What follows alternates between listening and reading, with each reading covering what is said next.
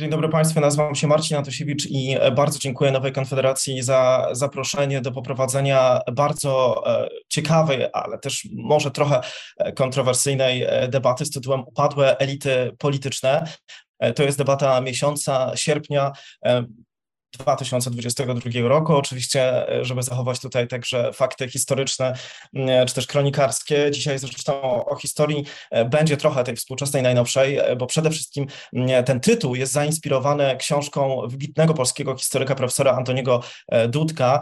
Książka nosi tytuł o dwóch takich, co podzieliły Polskę i profesor Dudek rozmawia w tej książce, to jest wywiad rzeka, o tym duopolu PO-PiS z redaktor Natalią Kołodzyńską-Makcia, E, którą także serdecznie pozdrawiamy i gratulujemy publikacji. Ja dość późno zostałem poproszony do e, prowadzenia tej debaty i powiedziałem, że nie wiem, czy zdążę w całości przeczytać tę książkę, ale na pewno przykarkuję, e, bo jestem na wyjeździe, jak Państwo widzicie, to nie z lenistwa łączę się z sypialni, ale nie byłem w stanie się oderwać od tej książki i straciłem północy, ale nie żałuję, bo jest naprawdę bardzo ciekawym opisem ostatnich 17 lat, także żywo, dynamicznie mm, napisana i dla dlatego cieszę się, że dzisiaj będziemy mogli o tym e, rozmawiać. Na początek e, witam głównego gościa, e, że tak powiem, od którego rozpoczęła się ta debata, profesora Antoniego Dudkę. Dzień dobry panie profesorze. Dzień dobry panu, dzień dobry państwu. Pan profesor Dudek, jak Państwo na pewno wiedzą, jest autorem tej książki, jak powiedziałem, a także kilku innych, chociaż ta wydaje się najbardziej być gorzką o współczesnej historii Polski. Zaraz będę pytał, dlaczego jest politologiem, historykiem, profesorem nauk humanistycznych UKSW, ale nie tylko z nim będziemy rozmawiać o tej jego tezie, bo będziemy rozmawiać dzisiaj także z dr Heleną Anną Jędrzejczak. Dzień dobry, pani doktor. Dzień dobry. Pani doktor jest socjolożką, historyczką idei zajmującą się relacjami między władzą polityczną i religijną, teologią, polityczną, polityką bieżącą i historyczną.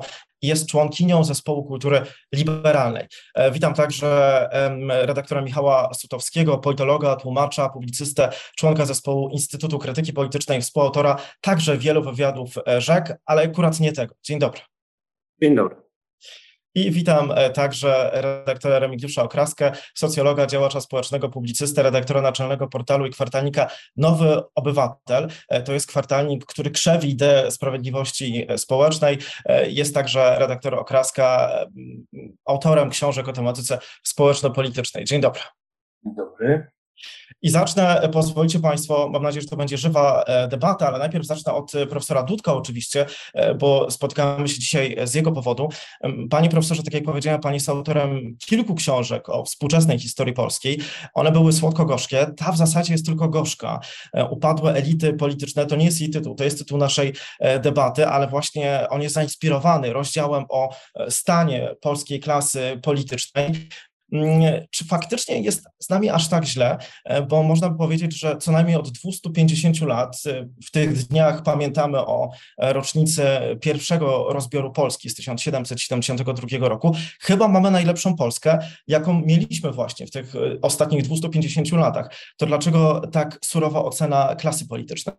No więc ja powiem tak, ja się nie do końca z panem zgodzę, że ta książka jest wyłącznie gorzka. Tam są elementy słodsze i choćby w podsumowaniu ja piszę, że uważam ten okres minionego, minionych trzech dekad za jeden z najbardziej udanych e, w dziejach, w dziejach najnowszych Polski, czy w dziejach w ogóle Polski. Natomiast mój pogląd jest taki, i, i oto jest ta moja pretensja, że myśmy jako Polska nie wykorzystali bardzo wielu szans, które mieliśmy dane przez dobrą koniunkturę międzynarodową, dobrą koniunkturę nie wyłącznie gospodarczą y, przez cały ten okres, ale jednak przez większość tego okresu, do zmian państwa polskiego na większą skalę, bo to wszystko mogło się udać znacznie lepiej, gdyby nie błędy popełnione przez pewnych konkretnych polityków i w tym sensie mam do nich pretensje. To nie znaczy, że myśmy żadnych szans nie wykorzystali. Nie, myśmy wykorzystali wiele szans, bo myśmy naprawdę przy najbardziej skrajnie pesymistycznym scenariuszu mogli być dzisiaj w położeniu Białorusi i to albo Ukrainy. I to jest naprawdę taki scenariusz, który można nakreślić. Więc w tym sensie myśmy zrobili ogromny skok do przodu, tylko ja bym chciał więcej. I ta książka jest o tym, dlaczego nam się nie udało zrobić tego skoku znacznie dalej idącego, dlaczego ja i wielu innych jest tak rozczarowanych. Ale to nie znaczy, że my jesteśmy, czy ja jestem wyłącznie rozczarowany. Tak, e, oczywiście, ale jednocześnie w podsumowaniu znajduje się takie zdanie, które jest e, bardzo alarmistyczne. Wciąż mam wrażenie, pisze pan, że to igranie z ogniem może doprowadzić nas do pogłębiającego się paraliżu państwa, który już przerabialiśmy w XVIII wieku z wszystkimi tego dramatycznymi Dokładnie tak, no bo my stoimy na progu, y, moim zdaniem, y, właściwie weszliśmy już w fazę kryzysu i moim zdaniem rozpoczątek pandemii, to jest początek, to będzie w przyszłości w podręcznikach historii, opisywane jako początek niezwykle głębokiego kryzysu państwa polskiego, którego w trakcie jesteśmy, wchodzimy w coraz głębszy kryzys. I właśnie każdy kolejny niemal miesiąc przynosi nowe wydarzenia, y, które pokazują słabość aparatu państwowego, a zarazem potęgujący się konflikt polityczny, który miejmy nadzieję, że jego apogeum będą wybory parlamentarne jesienią przyszłego roku, ale jakby mnie pan dzisiaj zapytał, e, czy ja jestem absolutnie przekonany, że wyniki tych jesiennych wyborów w przyszłym roku zostaną uznane przez wszystkie uczestniczące w nich strony, to ja bym panu powiedział, że nie wiem. Tak jak dotąd jednak, mimo że mieliśmy już pewne problemy z wyborami prezydenckimi z różnych względów z pandemią na czele, to jednak nikt dzisiaj nie kwestionuje mandatu prezydenta Dudy. Dzisiaj dochodzimy do takiego poziomu polaryzacji, który ja nie potrafię odpowiedzieć, tak jakbym panu odpowiedział w roku 2019, 18, 20, 2009 czy, czy, czy w 2000, że na pewno najbliższe wybory będą uznane przez wszystkie strony, w których uczestniczą. Nie, dzisiaj już tego nie mogę powiedzieć i to jest miara zagrożeń. No tak, ale pytanie, czy to upadłe elity polityczne polityczne mogą doprowadzić do utraty polskiej państwowości po raz kolejny. Nie, Ta polaryzacja jest tak dramatyczna w skutkach? No wie pan, y, y, w XVIII wieku to też nie ówczesne elity doprowadziły, tylko państwa sąsiednie. Jeżeli dzisiaj mamy partię rządzącą, która w istocie rzeczy prowadzi wojnę na dwa fronty i ona nam mówi, że właściwie Niemcy są porównywalnym zagrożeniem dla Polski co Rosja, no to e, jest pytanie, co się stanie, jeżeli projekt europejski się załamie, Niemcy zbudują, co zaczynają właśnie robić potężną armię i dojdą do wniosku, że skoro Warszawa uważa, że e, Niemcy są takim samym wrogiem jak Rosja, to może rzeczywiście należy, e, mówię o pewnym skrajnym scenariuszu w Niemczech, który dzisiaj nam nie grozi, no ale załóżmy, że w Niemczech wygrywa Alternative für Deutschland wybory. No i rozmontowuje Unię Europejską, a następnie mówi, cała ta polityka y, antyrosyjska nasza była błędem, którą Olaf Scholz i inni po, po, po, po 2022 roku zaczęli, odrzucamy, to trzeba się z Moskwą dogadać. No przecież przerabialiśmy to już w historii. W tym sensie uważam, że y, takie zagrożenie istnieje. Oczywiście ono dzisiaj nie jest y, jakoś tak dla nas groźne, jak inne wewnętrzne problemy. Mówię przede wszystkim o kryzysie energetycznym, energetycznym i hydrologicznym, bo one będą moim zdaniem rządziły polską polityką. Brak wody i brak energii e, będzie rządził polską polityką tej dekady. To już widać bardzo wyraźnie. Natomiast w perspektywie potęgującego się chaosu, niezdolności do rozwiązywania tych problemów właśnie takich czysto egzystencjalnych, mogą się w Polsce także pojawić siły jeszcze bardziej radykalnie działające niż Prawo i Sprawiedliwość. Także, wie pan, ja nie chcę kreślić bardzo czarnych scenariuszy, bo to jest przestroga. Ja nie mówię, że tak Jasne. tak musi być, tylko, że tak e, może Ale przestroga dość alarmistyczna e, w tym kontekście. E, nie odważę się z panem polemizować, że oczywiście tutaj za rozbiory, przede wszystkim za ten pierwszy i kolejne, odpowiadali nasi sąsiedzi, no ale oni też mogli to zrobić dlatego, że właśnie elity polityczne były wtedy w takim złym stanie. I, I, ta sytuacja, jeszcze raz chcę nawiązać, bo to jest dość dramatyczne e, zdanie. Dzisiaj panu to przypomina, że ta wewnętrzna polaryzacja, kłótnia może skłonić innych wokół nas e, do tego, żeby znowu zabrać nam państwowość? No wie pan, w tej chwili, jak padam, jedynym ewidentnym agresorem jest Rosja i to widzimy, w Rosji padają głosy, że Ukraina to za mało, trzeba pójść dalej. W Niemczech na szczęście takie głosy dla nas nie padają, ale ja nie mam stuprocentowych gwarancji, że one nie będą padać, zwłaszcza jeśli będzie sytuacja w Niemczech szła w niedobrym kierunku i u nas też. To znaczy, wie pan, jeżeli za chwilę PiS postawi w toku kampanii wyborczej, e, a ku temu prezes zmierza, bo na 1 września zapowiedział otworzenie tematu reparacji, zażąda jakichś e, niewyobrażalnych sum od Niemiec i będzie to konsekwentnie powtarzał, że w ogóle przyszłość relacji polsko-niemieckich zależy od tego, czy nam zaczną wypłacać te reparacje, czy nie, no to można się domyśleć, jaka będzie reakcja Niemiec, bo my nie mamy żadnych przecież narzędzi żeby zmusić Niemcy do wypłaty e, odszkodowań za II wojnę światową. Więc to jest przykład polityki e, no, e, zagranicznej uprawionej wyłącznie na, na rzecz polityki wewnętrznej, natomiast ona może spowodować określone zmiany w Niemczech. Ja nie twierdzę, że to nastąpi w przyszłym roku czy za dwa lata, ale kierunek ewolucji niekoniecznie musi być dla nas korzystny, bo to, co się dzieje w Niemczech, też nie jest przesądzone. Tym bardziej, że tak? przed nami 25 wybory we Włoszech. Wszystko wskazuje na to, że dość skrajnie prawicowa koalicja może wygrać wygrać te wybory. Pani Meloni zostanie premierem i wielu intelektualistów włoskiego pochodzenia w Niemczech przypomina zawsze, jak na przykład Giovanni Lorenzo, redaktor naczelny Die Zeit, że wszystkie złe rzeczy w XX wieku przynajmniej najpierw rozpoczęły się we Włoszech, a później doszły do Niemiec. Tak podobnie było przecież z faszyzmem także. Nie chcę straszyć, ale jeszcze wrócić na nasze podwórko. Mówi Pan o poziomie polaryzacji, Panie Profesorze, ale wydaje się, że teraz od 24 lutego akurat ona przynajmniej publicznie trochę osłabła, bo przecież ten cały sprzęt wojskowy, który Polska wysłała na Ukrainę. E, o tym także została poinformowana opozycja i zgodziła się na to. W związku z tym to jest temat, który pokazuje, że w tych naprawdę egzystencjalnych sprawach jesteśmy razem. Wie pan, no na razie tak, na szczęście rzeczywiście to ta, ta pewna jedność klasy politycznej, która się pojawiła po 24 lutego jest tu jasnym punktem. I to jest coś, na czym ja bym chciał y, zawiesić pewien element optymizmu. No ale teraz kluczowa sprawa jest taka, PiS, rząd PiSu dzisiaj zawiera ogromne kontrakty zbrojeniowe. I ja bym bardzo chciał, żeby następcy, jeśli PiS się nie utrzyma przy władzy, kontynuowali te projekty, nawet jeżeli nie są do końca ich przekonani, żeby nie było tak jak z panem Macierewiczem, który zerwał kontrakty na Karakale, Kale, w efekcie czego Polska do dziś nie ma żadnych helikopterów w odpowiedniej liczbie, prawda? E, czyli do czego zmierzam? Nam jest potrzebna nie tylko deklaratywna e, zgoda klasy politycznej w kwestii polityki zagranicznej i obronnej, ale pewna realna kontynuacja i to powinno też dotyczyć jeszcze kilku innych obszarów, no właśnie tych, o których mówiłem, na przykład polityki energetycznej i hydrologicznej. Ja rozumiem, że nie da się osiągnąć porozumienia we wszystkich dziedzinach, ale powinny być wyodrębnione pewne strategiczne obszary, w których władza i opozycja, ktokolwiek tę rolę pełni się dogadują i tu jest kontynuacja niezależnie od zmieniających się ekip. No tak, ale zdaje się, że polityce energetycznej tutaj też aż tak wiele nie dzieli tych przynajmniej dwóch dużych partii politycznych. Pan też często wspomina o, o LNG, prawda, o terminalu, który jest sukcesem dwóch ekip, tak. zarówno Prawa Sprawiedliwości, tego duopolu, jak i Platformy Obywatelskiej. W związku z tym w przypadku energii wielkich różnic też nie ma. Nie ma na poziomie y, kierunku, bo rzeczywiście nie jest tak, że nie wiem, PiS jest wrogiem energetyki jądrowej, a Platforma jest jej zwolennikiem, ale fakty są takie, że zmieniające się wykonawstwa sprawiły, że chociaż obie partie były za energetyką jądrową, nawet nie rozpoczęto po kilkunastu latach ich rządów budowy takiej elektrowni.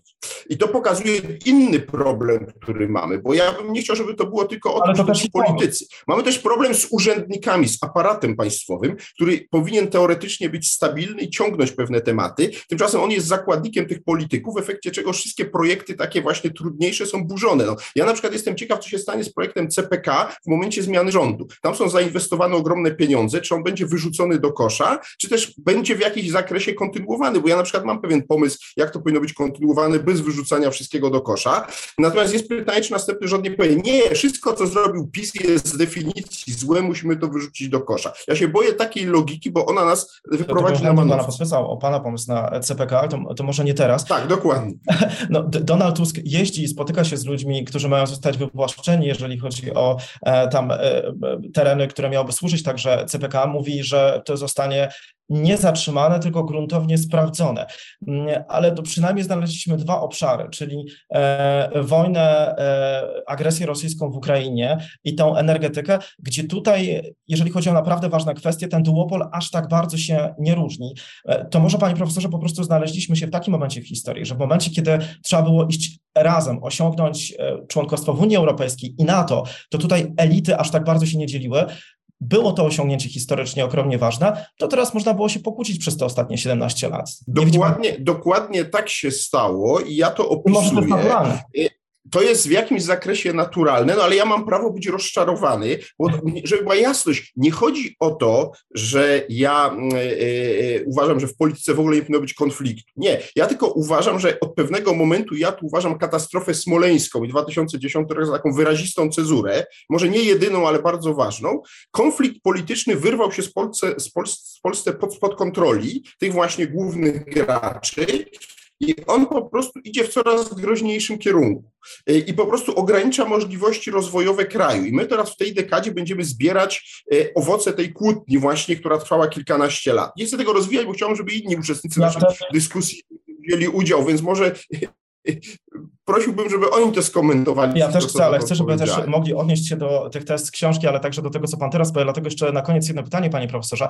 Tytuł książki o dwóch takich, co podzieliły Polskę. Tytuł naszej debaty upadłe elity polityczne. Czy pan uważa, że, że za stan tych elit politycznych w Polsce odpowiedzialny jest tylko nie. Przyczyny są znacznie głębsze. Najbardziej jesteśmy my wszyscy odpowiedzialni, bo my wybieramy takich, a nie innych ludzi. No, w Polsce politycy mają bardzo, powiedziałbym, niski prestiż społeczny to jest dramat, ale zarazem bardzo łatwo się z tej polityce utrzymać. Może błędy, a mimo to się znajdować w kolejnych parlamentach, e, mimo tych horrendalnych błędów. No, nie wiem, podam jeden przykład, no, takiego człowieka, który zrobił oszałamiającą karierę w polskiej polityce, mimo, e, powiedziałbym, no, nieciekawej początków tej kariery, mówię to o byłym sekretarzu KCPZPR i biurze, biura politycznego Leszku Millerze, który potrafił wysadzić w powietrze pierwszy projekt budowy e, gazociągu z Norwegii, prawda, pod hasłem, że to będzie za drogo, no bo rzeczywiście było za drogo. I ten człowiek mimo takiego błędu funkcjonuje w polskiej polityce bez problemu dalej. Nikt właśnie mu tego nie wyciąga, ci co wyciągają, no to w końcu było, minęło, nie ma to znaczenia.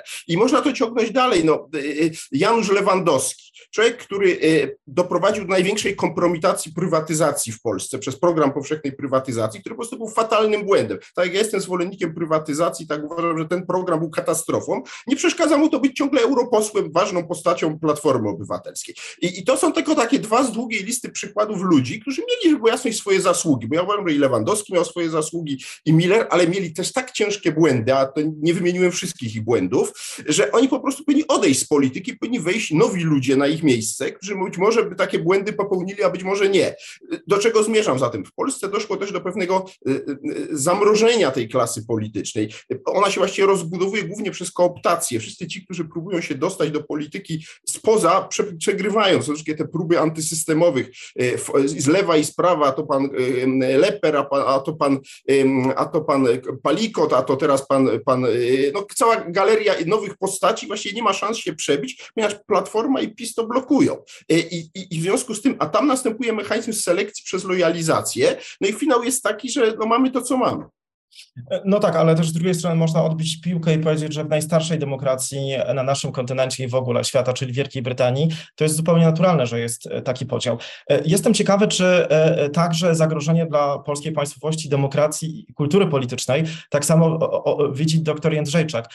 Jak pani to ocenia? Jest pani równie krytyczna wobec elit politycznych Polski, jak profesor Dudek? Też się pani na nich zawiodła? Mogliby więcej, a tego nie robią?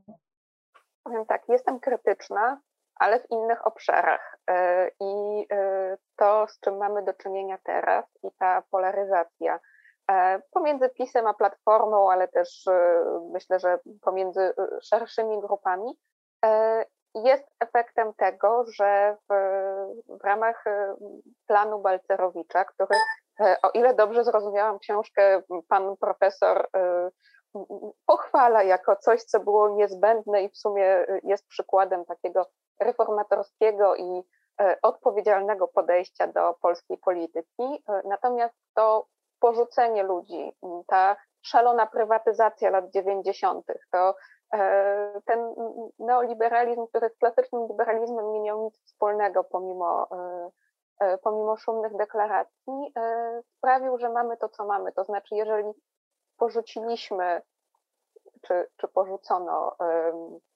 ludzi, którzy nie byli beneficjentami, a w zasadzie byli tymi, którzy zapłacili za e, reformy, które zaprowadziły nas tam, gdzie jesteśmy dzisiaj, czyli do jednego tam z 30 czy kilkudziesięciu najbogatszych państw na świecie, to nie możemy się dziwić, że e, ten kraj i to społeczeństwo są tak podzielone.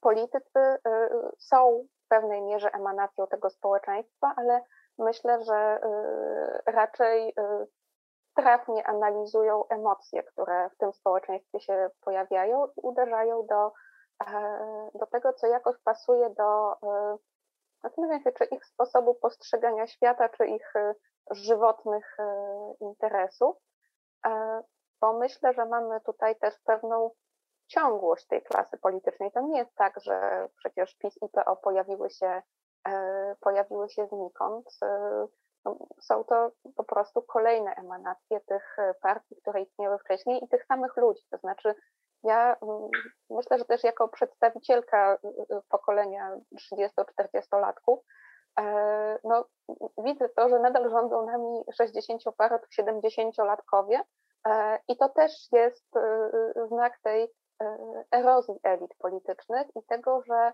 mm, tak jak w wielkim i mniejszym biznesie mm, rządzą ci, którzy weszli szturmem na rynek pracy w latach 90. i jest to w pewnej mierze zabetonowane, tak samo w polskiej polityce nadal kluczowymi postaciami są ci, którzy zaczęli to robić w latach 90. czy, czy wczesnych 2000. Mamy spór pomiędzy Jarosławem Kaczyńskim, który jest po 70, a, Donald, a Donaldem Tuskiem, który w 2001 roku zakładał Platformę Obywatelską i jest po 60. Mm, być może poparcie wynika też z tego, że społeczeństwo się starzeje i w związku z tym te e, problemy, które wygenerowały lata 90. nadal są żywot, ważną częścią e, biografii naszych współobywatelek i współobywateli. Czy pani uważa, że głównie e, metryki tych polityków świadczą o tym, że e, ta klasa polityczna nie jest najlepsza, że gdyby na czele mhm. Prawa i Sprawiedliwości stanął, nie wiem, na przykład minister Szefernaker, a na czele Platformy Obywatelskiej Cezary Tomczyk, to wszystko byłoby lepsze? Nie, zdecydowanie nie. Wszystko byłoby lepsze, gdyby, gdybyśmy wzięli odpowiedzialność teraz jako społeczeństwo, bo nie można tego zrzucić tylko na tych starszych panów, za to, co się wydarzyło w latach 90. i zaczęli w większym stopniu myśleć o dobru wspólnym, a nie o interesie poszczególnych grup. No tak, to dobrze brzmi. Mówi Pani, żebyśmy wzięli społeczeństwo, ale też Pani powiedziała, że w zasadzie to, co zwykło się mówić, że politycy są tacy jak wyborcy, że to jest prawdziwe. Powiedziałam, że trafnie odczytują emocje tych wyborców i zapewne, że szeregowi politycy i polityczki są tacy jak społeczeństwo, natomiast ci, którzy stoją na czele partii politycznych, oni nie są jak społeczeństwo. Oni to społeczeństwo e, może nie dobrze rozumieją jego e, interesy, ale wiedzą, jak do tego społeczeństwa e, mówić, tak żeby realizować swoje cele. Pani doktor, to jeszcze tylko jedna, żeby, żeby dobrze Panią zrozumieć, e, oprócz tego, że, że to są ci starsi panowie, którzy nie chcą się posunąć e, w tych e, politycznych pozycjach i cały czas chcą rządzić swoimi środowiskami, to co jeszcze Pani zdaniem odpowiada za to, że ta klasa polityczna w Polsce nie jest najlepszej jakości? Mm, myślę, że po części odziedziczony po PRL-u, a po części po latach 90. i dbałości wyłącznie o własny interes i tym, że e, prywatyzacja miała być odpowiedzią na, na wszystkie bolączki, jest to zupełny zanik czy niewykształcenie się kategorii dobra wspólnego e, i odpowiedzialności za społeczeństwo i za państwo. Tylko domyślam się, że to dobre wspólne, na przykład pani będzie inaczej trochę definiować niż e, redaktor Okraska i kultura polityczna inaczej niż e, nowy obywatel. Czy się mylę, panie e, redaktorze? Pan będzie miał inną ocenę elit politycznych w Polsce, inną ocenę dobra wspólnego dla polskich obywateli. Zapewne tak, natomiast wydaje mi się, że tutaj jeszcze mm, jedna kwestia nam umyka, czy nie wybrzmiewa ja nie jestem przekonany, że Polska jest czymś e, szczególnie wyjątkowym w tym momencie, jeśli chodzi o poziom debaty publicznej. Ale nikt nie postawił takiej tezy. Tak, znaczy nikt nie postawił takiej tezy. Tak, ale no chciałbym powiedzieć, że to nie jest tylko, gdy nazwiemy sobie proces upadkiem e, e, elit polskich, elit w Polsce, na podstawie tego, jak dzisiaj wygląda polityka, czy jak wygląda debata polityczna, to uważam, że jednak to nie jest nasza polska specyfika tego rodzaju konflikty, tego rodzaju, nie wiem, skrótowość, brutalizacja debaty publicznej jest, jest procesem dzisiaj no, o skali znacznie szerszej, częściowo też wynikającym na przykład ze zmian technologicznych, z tego, gdzie się dzisiaj debata toczy. Debata nie toczy się, prawda, tak jak kiedyś podczas jakichś wielogodzinnych, pogłębionych debat. Debata się toczy na Twitterze.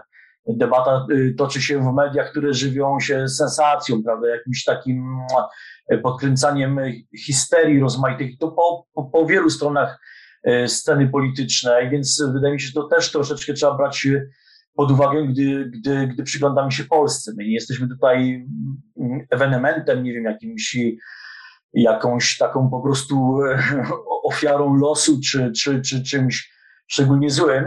Tylko, tylko jak rozumiem, jeżeli mogę panu wejść słowa, jak rozumiem tezę profesora Dudka, chodzi o to, że trochę jednak inne znaczenie dla ciągłości państwowości mają kłótnie na przykład w Portugalii, bo oni po prostu gdzie indziej leżą, niż w momencie, kiedy nasza klasa polityczna nie jest w stanie się dogadać co do najważniejszych kwestii, bo leżymy tam, gdzie leżymy i nauczyliśmy się, że to może dla nas być bardzo niebezpieczne. No, bez wątpienia tak, no oczywiście, no to jest truizm, prawda, nasze położenie geopolityczne no jest, jest jakie jest, wszyscy wiemy, e, też wiele razy po prostu mieliśmy w dziejach okazję się przekonać, brutalnie nam przypominała rzeczywistość, że my nie leżymy tam, gdzie Portugalia. To jest oczywiście prawda, tu nie ma z czym polemizować.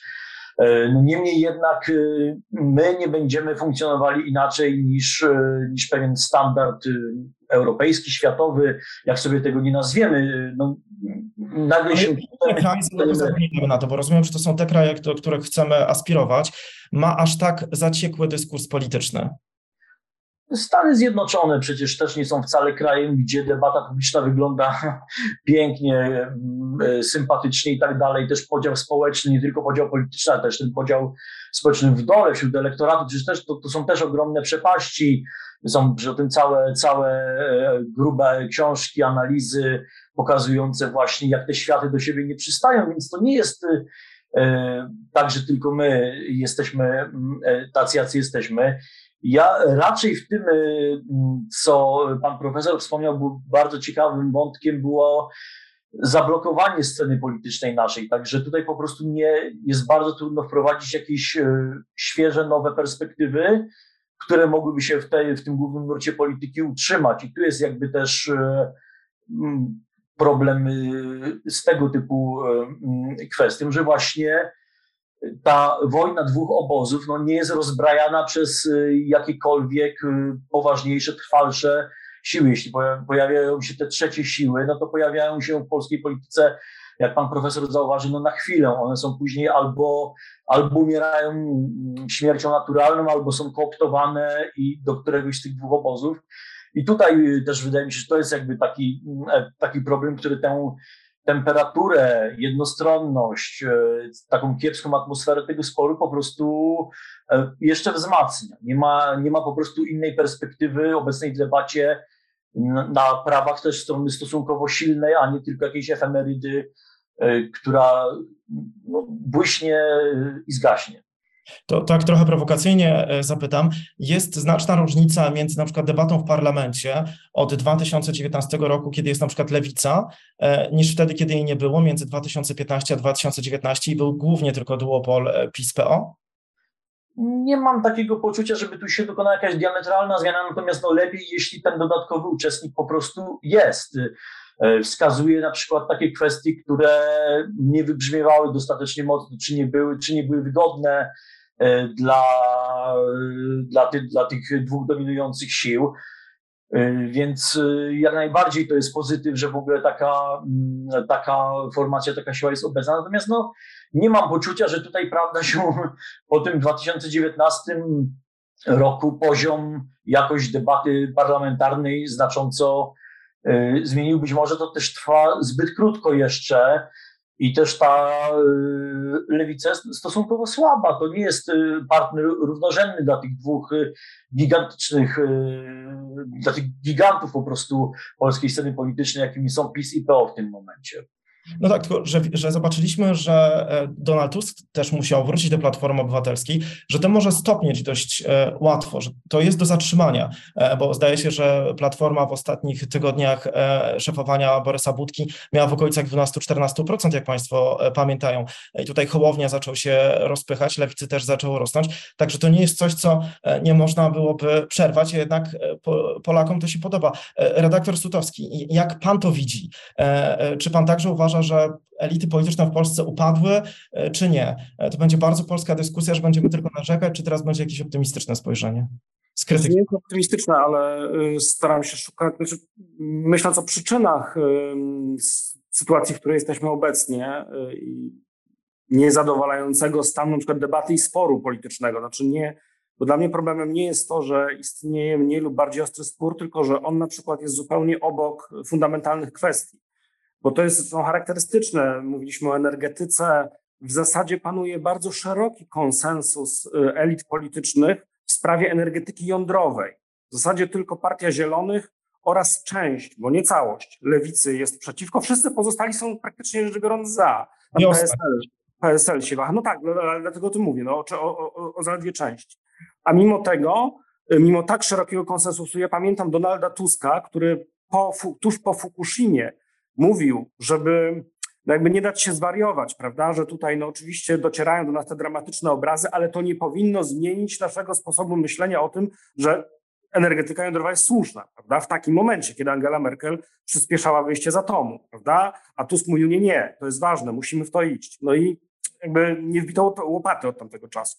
Więc y, pytanie, znaczy problem, znaczy spór tutaj nie jest moim zdaniem, czy, kwestia polaryzacji w tym akurat aspekcie nie, nie wydaje mi się najważniejsza, to jest raczej problem sprawczości w ogóle polskiego państwa. dlatego y, ja mam wrażenie, że gdyby szukać źródeł problemu, y, czy to w PRL-u, czy w latach 90., to należałoby powiedzieć, ja bym przynajmniej powiedział o y, takim problemie jak pauperyzacja sektora publicznego. To znaczy, że od znaczy, to jest proces dłuższy, bo w PRL również na przykład płace w oświacie były bardzo niskie, tylko to było rekompensowane różnymi, w ochronie zdrowia również.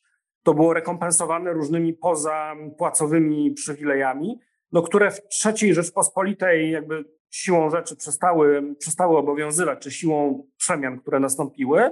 I ten sektor publiczny y, w tych y, obszarach, które są najważniejsze z punktu widzenia przeciętnego obywatela, znaczy w tych obszarach, które są interfejsem między państwem a obywatelem, ten sektor publiczny okazywał się coraz bardziej niewydolny y, ze względu na to, że ze względu na niskie... Kontynuacja. I to była kontynuacja. I tu mówię, że tutaj była kontynuacja. Od lewicy przez kontynuacja, po części, a po części pogorszenie tego stanu rzeczy. Także dlatego pogorszenie relatywne ze względu na to, że pojawiły się alternatywne ścieżki, zwłaszcza dla osób y, najbardziej fachowych, najbardziej kompetentnych.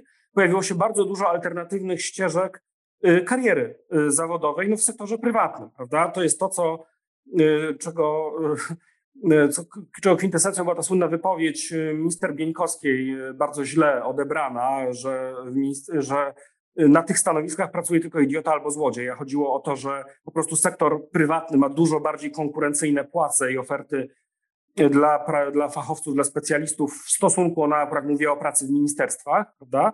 Ale sytuacja, dlaczego, dlaczego to jest istotne? To jest Dlatego, prawdą. To jest prawdą. Słucham? To jest prawdą też. No tak, ale chodzi o to, że, że spauperyzowany sektor y, publiczny nie może wytworzyć, nie, nie stanowi wielkiej grupy interesu, która na przykład wywierałaby odpowiedni nacisk polityczny na elity na samej górze, w sensie na elity partyjne na przykład, y, na to, żeby zapewnić finansowanie dla usług publicznych na odpowiedniej jakości, co działałoby też zasadą sprzężenia zwrotnego, znaczy wzmagałoby też poparcie obywateli, czy przynajmniej akceptację obywateli, na przykład dla nie wiem, progresywnego opodatkowania, tak, które mogłoby udane, funkcjonujące państwo finansować. Tego wszystkiego oczywiście u nas nie ma.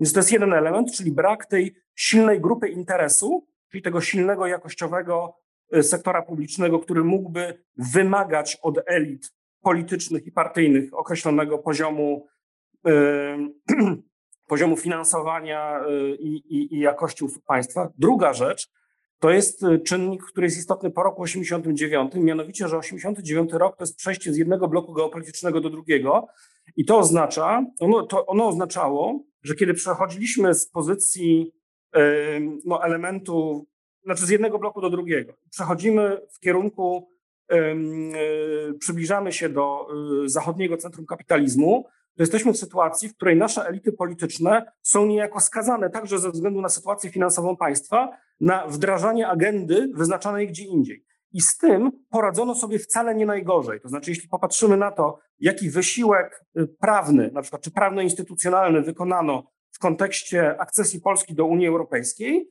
to pod wieloma względami to był być może najlepszy czas polskich urzędników. To znaczy sytuacja, w której oni rzeczywiście pracowali bardzo intensywnie często, z dużym poświęceniem. Y, z jednej strony, na, dlatego, że był pewien gorset na, narzucony z zewnątrz, czy, czy pewne ramy, które należało, należało wypełnić, a z drugiej strony była jednak bardzo konkretna obietnica y, na poziomie z jednej strony makro, to znaczy pewnej wizji tego, do czego aspirowali y, Polacy. To znaczy my chcieliśmy być częścią tamtego układu, i zakładaliśmy, że y, zrealizowanie pewnych, pewnych wymogów czy pewnych kryteriów jest tego element, jest tego tak. koniecznym elementem, ale z drugiej strony to się też wiązało z przekonaniem, zwłaszcza na poziomie elit urzędniczych, że także samorządowych, że y, zrealizowanie tych, tych przemian no, zaowocuje na przykład bardzo dużymi środkami dla, dla samorządu. I to jest, to jest druga rzecz. Jest jeszcze trzecia. Odezwał, odwołam się do tego, co mówiła Helena, Helena Jędrzejczak. Otóż kwestia zmiany pokoleniowej. Y, z różnych powodów jest tak, że mm, osoby najbardziej opiniotwórcze w polskich elitach politycznych myślą o współczesnych problemach bardzo starymi kategoriami. Profesor Dudek w swojej książce pisze, że u nas to jest tak, że jak się pojawi jakiś radykalny, głęboki kryzys, no to wtedy zaczynamy nad czymś się zastanawiać. Przykładem jest energetyka, prawda? Nagle teraz zaczęliśmy, wszyscy nagle teraz mówimy o energetyce. No tylko trzeba wziąć pod uwagę, że my cały czas o tej energetyce mówimy w kategoriach troszeczkę z poprzedniej epoki, to znaczy w kategoriach mm, bardzo przyziemnie rozumianego bezpieczeństwa dostaw. Znaczy wiemy, że od Rosji dostawy są niepewne, niebezpieczne, ryzykowne, w związku z czym musimy zmienić te źródła dostaw. Natomiast już to, żeby połączyć przykładowo kryzys hydrologiczny, o którym mówi profesor Dudek, z kryzysem energetycznym, gdzie zwornikiem jest oczywiście kryzys klimatyczny i polityka klimatyczna, no to to już jest coś, co mam wrażenie przekracza horyzont myślowy też polskich elit. Tak, tylko tutaj odbiję trochę e, e, do tego, co powiedział redaktor Okraska. Czy, czy tutaj jest jakaś różnica między naszymi elitami, a dajmy na to na przykład bardzo takimi z etosem propaństwowym elitami niemieckimi, które też ty dobrze znasz? Bo jeżeli popatrzeć na e, politykę energetyczną tylko, no to wydaje się, że jednak bądź co bądź te nasze upadłe elity polityczne miały lepszą ocenę sytuacji ostatnich dekad, jeżeli chodzi o politykę energetyczną, niż te świetne przygotowane do rządzenia propaństwowe elity niemieckie. Czy nie, Michale? To może odpowiem. Nie do końca końca się zgodzę, dlatego że tak, jeśli chodzi o stosunek do Rosji, to to oczywiście, znaczy książki całe napisano na temat błędów, już zdążono napisać na temat błędów polityki niemieckiej w tym obszarze. Tutaj nie mam wiele do dodania. Natomiast akurat podejście, podejście do polityki energetycznej, polityka, niemiecka polityka energetyczna yy, zawierała bardzo istotne błędy i błędne założenia, co nie zmienia faktu, że ogólna rama zakładająca, że to kryzys klimatyczny jest głównym punktem odniesienia, była słuszna. Problemem było to, że myśląc bardzo długoterminowo, zaniedbano średnią perspektywę czasową, to znaczy yy, na to się jeszcze nałożyła kwestia zupełnie, specyfi zupełnie specyficzna dla Niemiec i nietypowa dla innych krajów, czyli mianowicie niezwykła siła, niezwykła obecność dyskursu antynuklearnego w społeczeństwie, także w zorganizowanym społeczeństwie obywatelskim Niemiec. To znaczy kampanie tak. anty, antynuklearne tak. jeszcze od lat 70. są elementem formowania tożsamości bardzo istotnej części niemieckich elit politycznych oraz najbardziej opiniotwórczych części e, społeczeństwa niemieckiego. Więc to jest specyfika niemiecka. I teraz, kiedy ten, ta siła tego dyskursu antyatomowego nałożyła się na to faktycznie długofalowe myślenie w kategoriach transformacji energetycznej w kierunku odnawialnych źródeł energii, no to niestety efektem bardzo negatywnym, złym efektem ubocznym tego y, było kompletne zaniedbanie niebezpieczeństw i ryzyk związanych z uzależnieniem gazowym od Rosji, które to uzależnienie gazowe od Rosji z kolei było pochodną y, polityki lat 60. i, i, i 70., tak. czyli tej zmiany poprzez zbliżenie. To było krótkie do pytania i długa odpowiedź, ale to też można powiedzieć, tylko też chcę, chcę odbić, że e, oczywiście retorycznie, no to e, ta, cała polityka energetyczna Niemiec jest podporządkowana e, walce e, z kryzysem klimatycznym, ale z drugiej strony właśnie ta decyzja, żeby najpierw wyjść z atomu, a nie z węgla, to była decyzja ideologiczna. I w kampanii tak. wyborczej mówił o tym między innymi Armin Laschet i Alena, Annalena Baerbock nie oponowała, że patrząc tylko i wyłącznie na cele klimatyczne, najpierw trzeba by wychodzić z węgla, a nie z atomu. E, e, Zgoda, bo wciąż dodam jeszcze jedno, no oczywiście dochodzą... Bo dzisiaj nie o Niemczech, Michał, to jest gospodarcze, prawda? Tak. Doktor Jędrzejczak chce odpowiedzieć. Bardzo proszę, pani doktor. Tak, to znaczy ja chciałabym y, y, odnieść się, że tak powiem, y, podbić to, co mówił, co mówił Michał. To znaczy to po pierwsze to posługiwanie się archaicznymi kategoriami i nadal myślenie jednak o Polsce jako o jakiejś samotnej wyspie, która ma sobie E, znaczy to, Michał zwraca uwagę na to, że to są archaiczne kategorie i to bezpieczeństwo energetyczne, które mają nam zapewnić jakieś surowce albo atom, to jest to myślenie przeszłych pokoleń. Myśleniem naszego pokolenia i e, pokolenia dwudziestolatków e, nie jest to, czy zastąpimy węgiel atomem, tylko w jaki sposób będziemy bardziej odpowiedzialni i odpowiedzialne również za przyszłe pokolenia, a nie za to, żebyśmy my mieli ciepło w domu.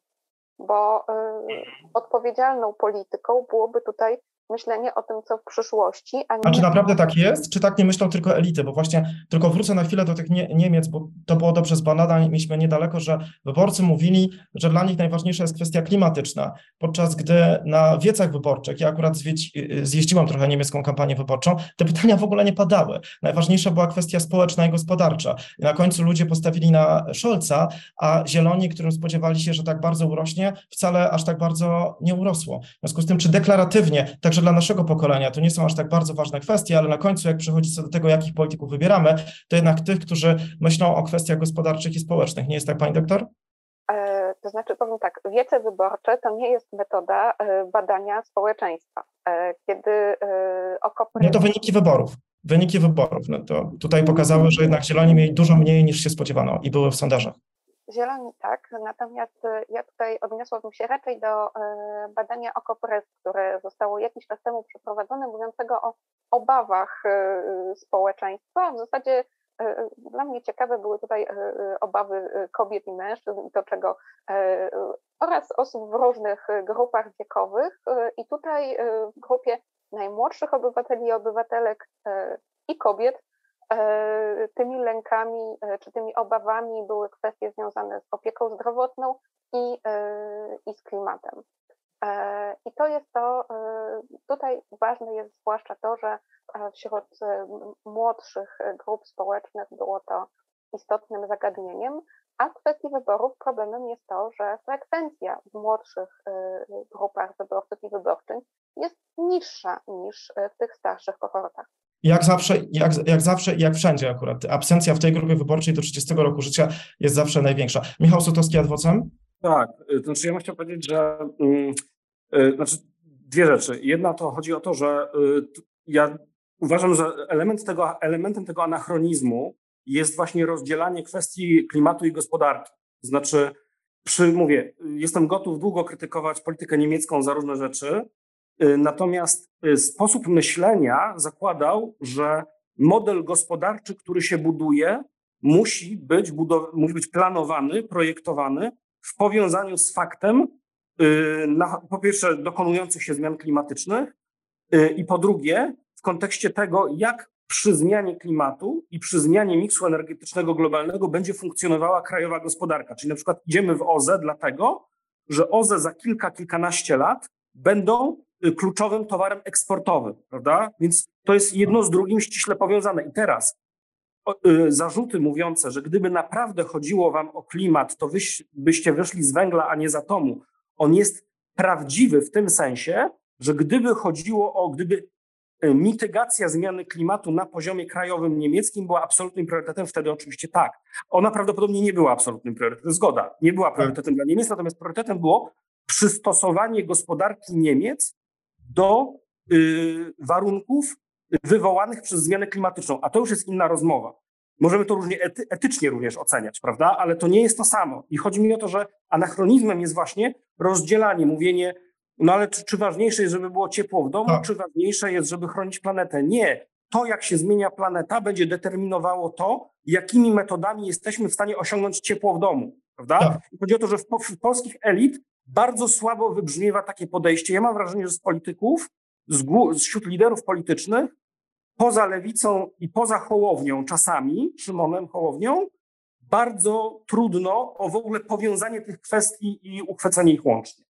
Tak, chociaż trzeba też powiedzieć, że akurat tutaj biznes, który też był za tą zmianą w Niemczech i to akurat już y, wracam do Polski i będę chciał o to też zapytać profesora Dudka, ten biznes niemiecki, który jest największym biznesem w Europie, dlatego też w tym kontekście może też warto o tym powiedzieć, chciał tej zmiany, ale na pierwszym miejscu też widział, że traci konkurencyjnie, dlatego że chińskie firmy po prostu zaczęły opanować ten rynek. I na przykład dzisiaj też e, widać, że z jednej strony Niemcy mówią, że są uzależnione od rosyjskich surowców, głównie gazu, ale z drugiej strony także, jeżeli chodzi o rosyjskie rosyjskie, e, e, o chińską fotowoltaikę, czy inne urządzenia, które są stamtąd eksportowane do Niemiec. I teraz pytanie do profesora Dudka, czy e, odpowiedzią w takim razie, trochę przewrotne i prowokacyjne, na to, żeby polepszyć klasę polityczną w Polsce, nie jest tylko to jest naprawdę prowokacja, chiński model takiej merytokracji, który wiem, że teraz, jeżeli Xi zostanie na trzecią kadencję, to on zostanie zakwestionowany, ale w tym sensie, że politycy, którzy sprawują władzę centralną w centralnym rządzie,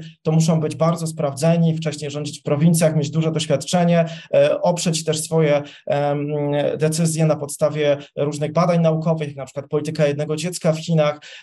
Czy, czy pan postuluje też coś takiego, żeby poprawić jakość polityczną, także intelektualną, żeby też to, co mówił e, Michał żeby tutaj było więcej merytoryki w podejmowaniu tych e, decyzjach. Czy to jest jakieś wyjście z tego? Chyba, no jednak ja bym nie chciał czerpać jakichkolwiek wzorców z Chin. E, ja uważam, że to jest po prostu inna cywilizacja i nie chcę wchodzić w szczegóły i tłumaczyć dlaczego, ale, ale generalnie Chiny nie są ogromnej liczby powodów dla mnie dobrym wzorcem do przenoszenia jakichś rozwiązań ustrojowych czy politycznych. Natomiast rzeczywiście w świecie zachodnim, to nie w Chinach, wymyślono coś takiego, co się nazywa służbą cywilną, tak? I to miał być ten korpus profesjonalnych urzędników, którzy mieli realizować zadania wyznaczone im przez demokratycznie wybieranych polityków. Tyle tylko, że w Polsce próby tworzenia służby cywilnej, no bo jakże formalnie ona istnieje, powołano ją i tak dalej, no skończyły się tak, jak widzimy. To znaczy PiS, y, y, który oskarżył poprzednio poprzednie ekipy o to, że te wszystkie konkursy na stanowiska urzędnicze były ustawiane, to lepiej nie róbmy konkursów. To, to, jest, to jest sedno tego myślenia. Prawda? Skoro poprzednicy ustawiali konkursy i nie, nie, nie wygrywali ich najlepsi, to my po prostu zlikwidujemy te konkursy i będziemy obsadzać te stanowiska urzędnicze naszymi sprawdzonymi ludźmi, członkami partii. No i to już jest kompletnie powrót do PRL-u, prawda, gdzie mieliśmy też partię, która miała system nomenklatury i wszystko obsadzała.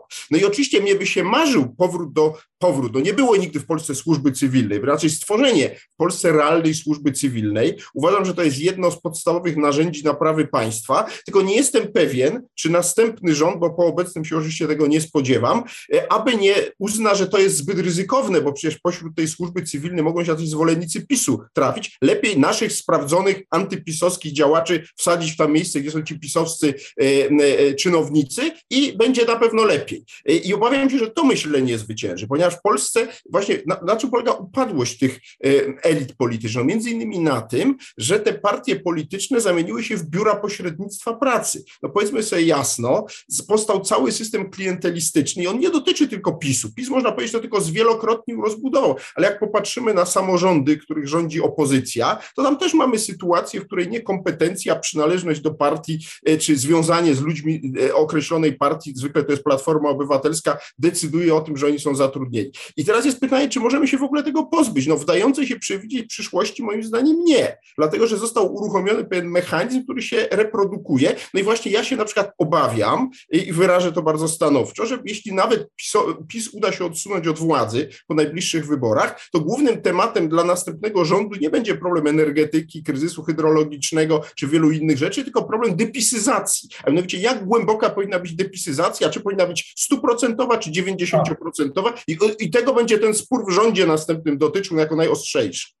To ja, ja, oczywiście też e, podpisuję pod, pod, tym, co Pan powiedział, te, też nie chcę, żebyśmy cokolwiek czerpali z Chin, jeżeli chodzi o system polityczny, ale jednak o tym też e, mówi bardzo wielu politologów e, i także historyków e, że, i polityków, że stoimy jednak w obliczu takiej rywalizacji między modelem chińskim a zachodniej demokracji. I na przykład jak Trump wygrał, no to właśnie Chińczycy mówili, widzicie, to tylko w demokracji ktoś tak niedoświadczony jest w stanie stanąć na czele państwa. W związku z tym, jeżeli chodzi o jakość tych elit politycznych, no to jak je kształcić? Pan mówi o tym korpusie cywilnym, że tutaj partie stały się biurami pośrednictwa pracy pracy. Ale teraz jest pytanie, czy należy iść w to, żeby to odciąć, żeby ten korpus e, cywilny był zupełnie odcięty od partii politycznych, e, czy jednak nie, że te partie polityczne powinny być bardziej merytoryczne. Dlatego, że spojrzę tylko na dwa kraje Europy Zachodniej, czy to Niemcy, czy Francja, gdzie korpus cywilny jest dość partyjny. W tym sensie, że jednak ci ludzie bardzo często mają legitymację partyjną.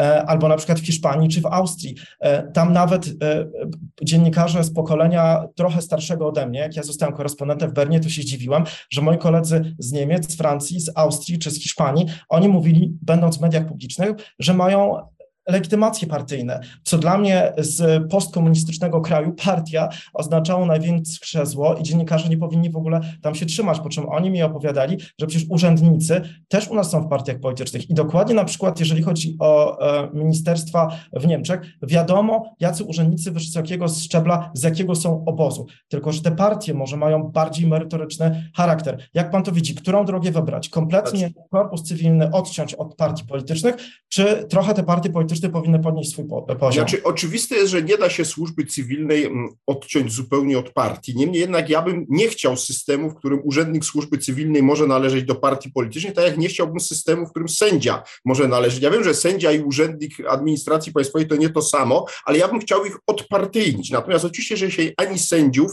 ani mm, urzędników nie da odpolitycznić. Zatem te osoby mają swoje poglądy polityczne, ale już niekoniecznie one muszą być manifestowane w postaci przynależności do partii politycznej. Tu jednak bym był za wyraźniejszym odcięciem, ale też nie jestem naiwny i nie, nie będę mówił, że jest możliwe wyłonienie jakiejś grupy ludzi, która będzie kompletnie równo oddalona od wszystkich partii politycznych. Nie wiadomo, że oni będą mieli swoje sympatie i antypatie. Natomiast jednak nie chciałbym, żeby one były tak otwarcie manifestowane, że oni są, e, prawda, członkami partii politycznej. Natomiast zgadzam się, że żeby ten stół się trzymał, potrzebna jest druga noga i tą drugą nogą jest zwiększenie, e, powiedziałbym, merytorycznego charakteru partii politycznej. I tu mechanizm jest bardzo prosty i od lat jest postulowany i od lat partie rękami i nogami się bronią przed jego zmianą, a mianowicie on się wiąże z systemem finansowania partii politycznych z budżetu. Jak pan wie, one otrzymują te, które przekraczają 3%, całkiem pokaźne środki z budżetu. Tyle tylko, że mają za dużą dowolność w wydatkowaniu tych środków. I nie chodzi tutaj oczywiście o to, że mogą, nie wiem, balangować za to, bo tu akurat Państwowa Komisja komisja wyborcza jest bezwzględna i jak tam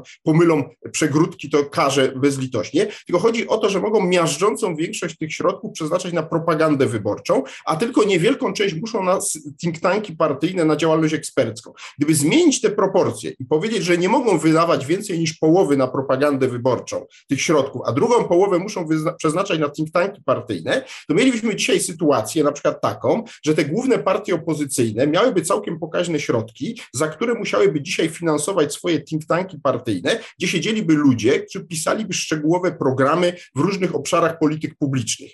A w tej chwili tak naprawdę robią to na kolanie w ostatniej chwili, w myśl zasady, że skoro wyborcy nie czytają programu, bo rzeczywiście ich nie czytają, to one są niepotrzebne. To w takiej, po co Niemcy urządzają sobie cyrk, że umowa koalicyjna ma 300 stron? Po co oni to robią? Bo oni rozumieją, że to nie jest dla wyborców, to jest instrukcja jazdy dla następnego rządu, tego koalicyjnego. I nasi politycy też powinni takie e, opasłe programy tworzyć, nie dla wyborców, tylko dla y, samych siebie, żeby wiedzieć, co robić, jak już dojdą do władzy. I to jest ten element merytoryczny, którego brakuje partiom politycznym, bo wadliwy jest mechanizm podziału tych środków wewnątrz y, y, systemu finansowania partii z budżetu, który generalnie ja popieram, bo w Polsce jest też cały czas atak na to, nie płaćmy tym partiom. To, to jest katastrofa, to nas cofnie do lat 90., kiedy wiemy, jak wyglądało finansowanie partii politycznych, bo to opisał jeden z polityków, prawda, już nie nie będę wchodził w szczegóły, była to korupcja oczywista. I, I, powrót do tego byłby rozwiązaniem katastrofalnym. Natomiast utrzymanie dotychczasowego systemu partii, finansowania partii z budżetu no będzie powodowało, że one w naturalny sposób będą większość środków przeznaczały na wygrywanie wyborów, a nie na przygotowywanie się do rządzenia. I tu jeszcze jedno uzupełnienie. A propos od, odblokowywania sceny politycznej. Jak wiecie Państwo, e, wchodzi się do parlamentu powyżej 5%, dotacje się otrzymuje powyżej 3%. Otóż ja uważam, że to powinno być obniżone do 1%. Każda siła polityczna, która uzyska co najmniej 1% w wyborach parlamentarnych, powinna już dostawać jakieś środki z budżetu, bo to umożliwi przetrwanie tym siłom, które często między tym 1 a 3% nie mogą, y, nie mogą złapać oddechu i rozpadają się to, to, to w takim wypadku mógłby się okazać, że to jest całkiem dobry model biznesowy, e, ale faktycznie to jest, to jest ciekawa propozycja. Redaktor Okraska, wrócę do tej służby cywilnej, e, bo chyba wszyscy się zgodzimy, że oni też są, możemy ich zaliczyć jako część elit państwowych, politycznych także. Jak pan to widzi? Jak, jak to powinno być, bo to rzeczywiście w ostatnich latach zostało de facto zniszczone. Jak pan to widzi? Jak to powinno być odbudowane? Tak jak profesor, że ci urzędnicy powinni być poza partiami politycznymi, czy to jednak nie jest zbyt idealistyczna wizja? E, tylko, że też jakby spo, jako społeczeństwo powinniśmy przedyskutować sobie kwestie partii politycznych, no bo przez pewnie PZPR e, mamy takie bardzo negatywne spojrzenie na partie, podczas gdy na Zachodzie na przykład ludzie rozumieją uczestnictwo w partiach politycznych, członkostwo, angażowanie angażowanie się, jako angażowanie na rzecz dobra wspólnego właśnie, o czym mówiła pani doktor, że jestem w partii politycznej, mogę mieć swój zawód i, i wykonywać go niezależnie od tego członkostwa, ale angażuję się w partię, bo wiem, że to jest ważne, bo jednak partie w takiej demokracji, w takiej demokracji, jakiej żyjemy, reprezentatywnej, to wtedy, reprezentacyjnej, to wtedy one sprawują władzę. W związku z tym nie ma nic w tym złego, że angażuje się w życie partii politycznej. Jak pan to widzi?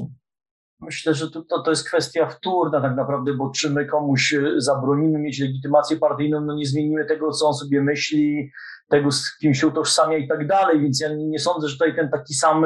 Na pewno, tak, tylko, czy na pewno, bo profesor Dudak mówi, chyba też nikt z Państwa nie oponuje, że partie stały się agencjami pracy, prawda? W związku z tym to chyba nie jest aż tak wtórne, czy się ma legitymację partyjną w Polsce, czy nie niewątpliwie stały się, no to by pewnie nam była potrzebna dłuższa refleksja, dlaczego tych ludzi na przykład nie wchłaniał rynek, dlaczego byliśmy w takiej sytuacji ekonomicznej, w jakiej byliśmy, że zatrudnienie przez partię dzięki jakimś tam, prawda, mówiąc kolokwialnie, wtykom w partii było w ogóle e, atrakcyjne dla ludzi, bo to jest jakby też e, pytanie, wydaje mi się istotne, ale e, ta przynależność partyjna, czy, czy, czy, czy jej, e, nie wiem, zakaz, czy, czy, czy złe postrzeganie nie, nie załatwi sprawy. Ja myślę, że jeśli chodzi o kwestię służby cywilnej, to przede wszystkim jedną z kluczowych spraw jest e, kwestia finansowa. Jeśli my widzimy dzisiaj ogłoszenia publiczne e, o szukaniu pracowników na bardzo poważne stanowiska,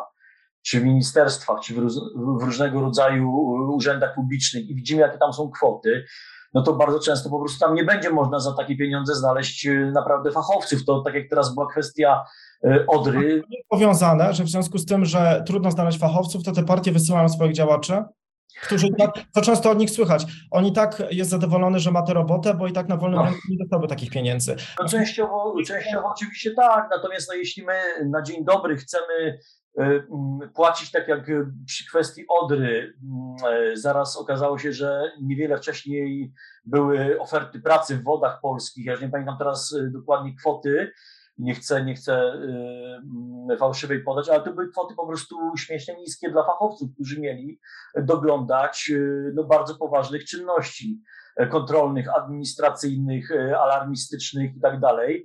I trudno oczekiwać, że ktoś, kto musiał mieć odpowiednie wykształcenie techniczne, odpowiednie doświadczenie zawodowe w podobnej branży, że on pójdzie pracować po prostu za pieniądze, które łaskawie chciało mu oferować państwo polskie za dużą odpowiedzialność. No to, po prostu to jest czynnik kluczowy. Czyli, czyli pańskim, pańskim zdaniem e, to, to, to nie, trzeba oddzielić, tak jak mówi profesor, e, służbę cywilną od e, partii politycznych, ale trzeba im po prostu lepiej płacić, że to będzie rozwiązaniem w tej sytuacji. No jeśli chcemy mieć dobrych urzędników, to nie możemy ich mieć po prostu za wsie pieniądze, mówiąc wprost, bo to jest y, nierealne. Ja nie mówię nawet o jakichś szeregowych funkcjach, no bo oczywiście też w sektorze... Ale to państwa nie stać, wie pan co, co powie minister finansów, nie stać, to trzeba podwyższyć podatki. Ja, ja, myślę, że państwa nie stać na to, żeby nie móc y, zatrudnić y, porządnych fachowców. To jest, y, wydaje mi się, tak bym powiedział. Bo jeśli my zatrudniamy ludzi, którzy nie potrafią, nie mają kompetencji, nie mają doświadczenia i idą na takie, na takie stanowiska tylko pod jakimś tam przymusem ekonomicznym czy z, czy z innego względu, ale to nie ma wiele wspólnego z fachowością, a fachowcy idą zupełnie gdzie indziej, no to my nie możemy później oczekiwać, że oni będą chronić sprawie na przykład ekosystem drugiej największej rzeki w Polsce. I to jest dużo bardziej kosztowne niż zaoszczędziliśmy na e, niepodwyższeniu pensji e, w tego typu po prostu e, sektorach, branżach i tak dalej. Nas nie stać na to, żeby ludziom płacić kiepsko, bo będziemy mieli no, kiepski korpus cywilny. Tyle. No. Jasne. E, no to, to, teraz do doktor Jędrzejczak, trochę powiązane z, z, tą dyskusją, którą teraz mieliśmy z redaktorem Okraską. E, a na ile za te upadłe polityczne elity w Polsce odpowiada taki tradycyjny polski populizm, e, który jest obecny w dyskursie? I to już też w nawiązaniu do kolejnego pytania bym miał do Pani, na ile za kształt tych elit, ich jakość odpowiadają media i naukowcy? E, bo na przykład w polskich mediach, wiecie, na przykład są te programy, że tam się spotykają raz w tygodniu wszyscy, jest przedstawiciel jakiejś partii i oni mają tam 10 tematów. I w każdym chodzi o to, żeby osiągnąć maksimum obrażania i się zmienia temat. To w żadnym innym kraju na zachodzie Europy w ogóle takich programy nie są, zawsze mają jakiś temat te programy. I to się trudno tłumaczy rynek polski gdzieś we Francji, w Niemczech czy w Wielkiej Brytanii, bo oni nie rozumieją na czym polega ten format. Po prostu, że jak to jest możliwe, że się zaprasza, to są głównie ci sami ludzie, tam się też słabo zmieniają i oni dostają siedem tematów i po prostu wchodzi, do, czeka się moment, aż jeden obrazi kogoś mocniej, po czym ten redaktor powie, już ma jakby mega eskalację i powie, nie, nie, no to, to uspokójmy trochę i wrzuca kolejny temat z tygodnia, który też ma doprowadzić do tego, żeby jednak e, wszyscy się pokłócili. To na ile taki populizm odpowiada za kształty elit, pani doktor? Powiem tak, ja jestem socjolożką i historyczką idei, a nie medioznawczynią, e, natomiast e, ta Ale z populizmem pewnie się pani też spotkała w polskiej mm. tradycji.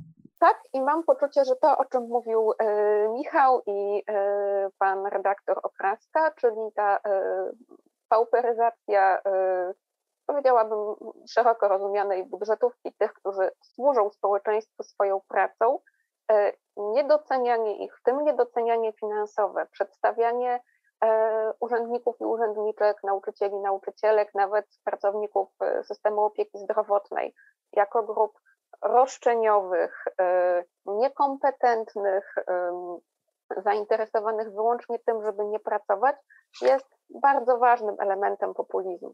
I ten populizm tam, żeby dokonać kolejnego bezpośredniego transferu albo żeby obrazić innych polityków i polityczki, e, oczywiście też wpływa na e, jakość debaty, temu się nie da zaprzeczyć. Natomiast. A na jakość elit? Na jakość elit nie jestem przekonana, natomiast na jakość e, funkcjonowania państwa, moim zdaniem, dużo bardziej wpływa właśnie ten populizm wymierzony w grupy zawodowe, grupy społeczne, które, e, które odpowiadają, czy mogłyby odpowiadać za jakość funkcjonowania państwa, w tym jego polityki edukacyjnej, polityki zdrowotnej, e, po części polityki gospodarczej, natomiast właśnie odrzucenie kompetentnych urzędników i urzędniczek, to sprawienie, że ich nie będzie, bo rzeczywiście te pensje są bardzo niskie, plus nagonka polityków i polityczek z każdej strony sceny politycznej na e, te grupy, przedstawianie ich jako właśnie darmozjadów, powoduje, że dobrze funkcjonuje, funkcjonującego państwa e, nie będziemy mieć. Ja tutaj jeszcze wrócę do tego, co pan redaktor mówił o, e, o Niemczech. I w Niemczech zarówno klasa urzędnicza, jak i nauczyciele i nauczycielki są znakomicie wynagradzani i cieszą się wysokim mm, prestiżem społecznym. To wpływa też na. na Zależy w jakim landzie. Nie w Berlinie na przykład.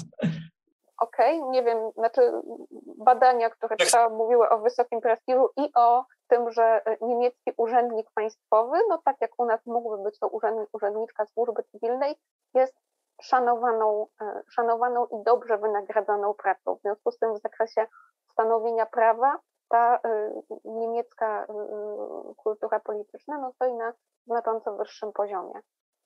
To, co obserwujemy w odniesieniu do wymiaru sprawiedliwości, to wskazywanie, że sędziowie zarabiają znacząco więcej niż przeciętny Polak i Polka, również jest elementem tego szczucia na e, grupy zawodowe, które e, służą państwu. Mm. I tutaj jest to, że tak powiem, podziela, ten populizm e, jest podzielany przez różne partie polityczne. Ja jako socjolożka nie mogę zapomnieć Donaldowi Tuskowi tego, że mówił, że nie ma pracy po socjologii. Oczywiście, że ta praca jest. My tutaj we troje jesteśmy y, socjologami i, y, i socjologami. On chyba to o politologii mówił, o bezrobotnych politologach wejdzie. O socjologach też. Znaczy, ja, ja, też mi się wydaje, że o politologach, bo wziąłem to do siebie jako e, też absolwent politologii, też, te, też mu tego nie zapomnę, plus jeszcze o mediach publicznych, że to jest haracz. E, e, pani doktor, dziękuję, zanim przejdę do Michała Stowskiego, żeby też podpytać o ten, o ten, o ten populizm, to jeszcze tylko do profesora, bo profesor też jest politologiem. Elity. Pan ma na myśli też tych urzędników państwowych, żebyśmy to sobie wyjaśnili tak politologicznie już, czy tylko klasę polityczną polityków, bo jest ta teoria Pareto, prawda, klasy, że elity elity rządzące, nierządzące, to jak pan by to powiedział na, w Polsce 2022 roku? Kto jest tą elitą, bo ciągle jest o nich mowa? Nie, więc właśnie problem polega na tym, że my nie mamy jasnej, nigdy nie będziemy mieli ogólnie obowiązującej definicji elit i tutaj można zarówno ją zawężać i wtedy elitą stricte polityczną są tylko ci, którzy no, są w parlamencie, w rządzie i właściwie w kierownictwach partii politycznych, no bo dzisiaj Donald Tusk nie jest w parlamencie, nie jest w rządzie, ale ma ogromną rolę polityczną, a można to rozszerzyć i, i wtedy mówimy o czymś szerzej, e, a mianowicie o klasie politycznej. I dla mnie do klasy politycznej należą też ci ludzie na przykład w ministerstwach, którzy tam tkwią od lat, są często takimi mózgami tych resortów, e, przeżyli już iluś ministrów, bo okazuje się, że bez nich to ministerstwo kiepsko funkcjonuje. Więc tu można różne definicje. Ja, ja jestem zwolennikiem raczej szerszego myślenia i w tym sensie do klasy politycznej zaliczam też ludzi, którzy w ogóle polityką się na co dzień bezpośrednio nie zajmują, ale pośrednio mają na nią wpływ, no na przykład właśnie pewni ludzie, którzy e, wpływają na kształt e, programów telewizyjnych w, tele, w różnych stacjach telewizyjnych, niekoniecznie w programach informacyjnych. I tak, bo kształtują gusta, e, prawda, masowe. Więc jest taka grupa, którą ja nazywam szerzej wielcy przedsiębiorcy, prawda, którzy na co dzień się zajmują biznesem, no ale tak jak powiem, Zygmunt Solosz jest niewątpliwie uczestnikiem klasy politycznej w Polsce, bo różne jego decyzje mają ogromny wpływ i przełożenie na świat polityki, chociaż my tego na co dzień nie widzimy, nie czytamy o tym w mediach. Ale, dość, ale widzimy. Ale widzimy. Nie, nie, ale widzimy skutki bardziej. Zygmunta Sorosza w działaniu nie widzimy, bo on bardzo dba o to, żeby go nie było widać, ale za kulisami, jak się poskrobie, to widać, że nie tylko jego. No. Mamy po prostu wielkich y, biznesmenów, którzy muszą się stykać ze światem polityki. E, kiedyś najbardziej Jan Kulczyk był widoczny i to się dla niego nie najlepiej skończyło, e, więc oni zazwyczaj cenią ale sobie dyskrecję. Tak, ale chyba nie z tego powodu. Nie, nie, nie, z tego powodu, nie, ale, ale nie, mówię tylko o tym, że jego, nie mówię oczywiście o okolicznościach jego śmierci, mówię o tym, że w pewnym momencie się musiał z Polski ewakuować, bo jego związek ze światem polityki stał się tak oczywisty i widoczny, że stwierdził, że nie może już tych interesów w Polsce prowadzić i się z niej ewakuował. To o tym mówię. Rozumiem. A, a samorządowcy, urzędnicy w urzędach gminnych y, też są, e, e, naukowcy też są częścią tej elity? Tak, oczywiście jeśli chodzi o urzędników, tak. Natomiast jeśli chodzi o naukowców, to ci, którzy są w, y, obecnie jakoś w przestrzeni, czyli ja bym do tej klasy politycznej należał, ale mój kolega, który pisze wyłącznie o, o średniowiecznych klasztorach, niekoniecznie, no bo, bo, bo jaki on ma wpływ na życie społeczne? No, no, można by powiedzieć, że trochę ma, patrząc na niektóre decyzje rządzących. E, panie profesorze, ale e, e, czy oni też wszyscy upadli? Te media naukowe? Wie pan, nie, no, czy, no to ja nie sformułowałem takiej tezy, to jest teza autorów, czy, czy osób, które sformułowały, wyciągnęły pewne wnioski z mojej książki. Ja uważam, że mamy upadające elity polityczne, okay. ponieważ moja teza jest taka, że w tej dekadzie będziemy płacić bardzo wysoką cenę społeczną za błędy i zaniechania tej klasy politycznej, która zwłaszcza dominowała po roku 2004, bo dla mnie moment wejścia Polski do Unii, to jest, jak pan słusznie wcześniej do tego nawiązywał, najpierw do NATO, a później do Unii, to jest e, zrealizowanie tego projektu, powiedziałbym, zbliżenia się do Zachodu, o którym Michał Sutowski e, mówił. I do tego momentu ja uważam, że się zostały popełnione błędy, ja wiem, że tu pani doktor Jędrzejczak nie przekonam do jasnych stron planu Balcerowicza, niech ona to traktuje jako tego potwora, który zniszczył Polskę, ja się tu kompletnie nie zgadzam, ale jednak uważam, że po 2004 roku... Panie profesorze, pani doktor Jędrzejczak aż tak nie powiedziała. Y, po, po 2004 roku, zostawmy plan Balcerowicza, po 2004 roku y, Polska uzyskała znacznie większe możliwości niż miała przed 2004 i zaczęła je w znacznie mniejszym stopniu wykorzystywać. I mój problem się do tego sprowadza, żebyśmy nie wykorzystali bardzo wielu szans i chciałbym, żebyśmy w końcu zaczęli je wykorzystywać, bo jest ich coraz mniej. A, a, może pan za dużo chce po prostu? No, może, może, nie, no może ja jestem takim malkontentem, profesorem stale niezadowolonym, zgoda, ja tego nie wykluczam. Natomiast mnie się wydaje w kontekście Żartuję. tego, co się dzieje od 2020 roku, że niestety wchodzimy w bardzo głęboki kryzys i są dwie możliwości. Albo my z tego kryzysu wyjdziemy wzmocnieni i tu znowu nawiążę do 89 roku, uważam, że Polska z tego głębokiego kryzysu wyszła wzmocniona i lepiej urządzona, albo odwrotnie, ten kryzys nas pogrąży i stracimy na znacznie dłużej możliwości rozwojowe. E, no właśnie, i teraz chcę odbić do Michała Sutowskiego, bo, bo pan także stawia tę tezę, e, że w tej chwili e, no, jest, jesteśmy w takim niebezpiecznej momencie tej historii, dlatego że jesteśmy po pandemii, jesteśmy u progu kryzysu gospodarczego, który chyba wszyscy się do tego zgadzamy, w następnych miesiącach będzie raczej tylko większy, a nie mniejszy. I to jest tylko początek tego, co nas czeka. I też wrócę trochę do populizmu. To jak pan, panie redaktorze, patrzy na to, czy, czy ten populizm, dyskurs polityczny w Polsce, kultura polityczna w Polsce, ta polaryzacja pomoże nam suchą nogą przejść przez ten kryzys, czy, w, czy, w, czy będzie inaczej? Będzie trochę jak w Grecji, że wszystko się zapadnie, nie tylko gospodarka, ale także i elity polityczne. Czy no, nie może pomóc z tych kilku powodów, o których już tu była mowa. Znaczy, po pierwsze, dyskurs, współczesny dyskurs populistyczny, nie tylko współczesny, y, bardzo często, choć retoryczny, generalnie populizm w polityce zakłada, że fundamentalnym, elementarnym przeciwstawieniem jest przeciwstawienie, czy podziałem jest podział na skorumpowane y, elity, skorumpowane w szerokim sensie i y, jakoś tam czysty, autentyczny lud. Jedne i drugie są traktowane jako, jako pewna jedność. To jest jakby ta, ofic- to jest ta, ten oficjalny przekaz. Natomiast w praktyce potem się okazuje, że te y, elity oczywiście one są przegniłe i straszliwe i zdemoralizowane, ale tak naprawdę no, najbardziej w praktyce najbardziej jesteśmy w stanie uderzyć przecież nie w realne elity, czyli... A to dlaczego ludzie na nie głosują? Dlaczego głosują na nich? Słucham? Dlaczego głosują na nich ludzie ciągle? Bo to jest, jest, no jest 100 powodów. No, jeden z nich to jest taki, że to jest bardzo atrakcyjna opowieść przede wszystkim. Ale chodzi mi o to, że pytanie było, czy to pomoże, czy nie pomoże. Tak. No nie pomoże, dlatego, że praktyka polityki populistycznej jest taka, że mówimy, że to są zgniłe elity Tusk, tam nie wiem, albo Waszyngton, y, bagno waszyngtońskie, osuszymy bagno, a na końcu po głowie dostają nauczyciele, tak? Znaczy w Stanach Zjednoczonych to jest doskonały przykład akurat, gdzie nauczyciele stali się po prostu głównym chłopcem do bicia. Y, w Polsce, w Polsce zresztą też no, mamy retoryczne oczywiście uderzenie w, w elity sędziowskie. Ono nie tylko, w przypadku sędziów ono jest nie tylko retoryczne, oczywiście, tu zgoda, tak? Jeśli chodzi o elity prawnicze, to oczywiście poszło dużo dalej. To, było nie tylko, to była nie tylko retoryka. E, no ale w praktyce e, ostatnie lata e, partia, która nominalnie powołuje się na jakieś takie, na jakieś takie tradycje propaństwowe, nie wiem, sanacyjne, piłsudczykowskie, jednocześnie rozwala klasę sektora, klasę średnią sektora publicznego, tak? Znaczy stagnacja płac, która ma miejsce od kilku dobrych lat sytuacji wzrostu przez kilka lat płac, bardzo wyraźnego wzrostu płac y, w sektorze prywatnym, no siłą rzeczy musiała doprowadzić do, y, do degradacji tego sektora. Efektem tego są wakaty, nie tylko płac oczywiście, także warunków pracy, prawda? To samo dotyczy niektórych obszarów um, ochrony zdrowia. No więc krótko mówiąc, taki język, w którym traktujemy elity jako jedno, prawda? Coś złego, skorumpowanego, tylko, że potem jakoś tak się w praktyce okazuje, że po głowie nie dostają te prawdziwe elity, tylko dostają y, reprezent- tylko dostają niżsi urzędnicy, panie w ZUS-ie, które nie dostają podwyżek, a wykonują horrendalną pracę zupełnie, także przy okazji pandemii czy przy okazji kryzysu uchodźczego, tak? Y, to więc siłą rzeczy to pogłębia, tu jest odpowiedź. No tak, ale to tylko, ale stop, to tylko jedna rzecz, bo ci politycy chcą wygrać wybory i naprawdę uważasz, że jeżeli stanie polityk powie, ja chcę podnieść pani z ZUS-u o 2000 pensję, to czy ludzie y, na niego zagłosują? No czy jak, trzeba, obniżyć, trzeba obniżyć biurokrację i to zrobić tanie państwo? Odpowiadam. No więc jak chcę zrobić tanie państwo, to doprowadzi do katastrofy. Ludzie mogą na to zagłosować. Tak, zgadzam się.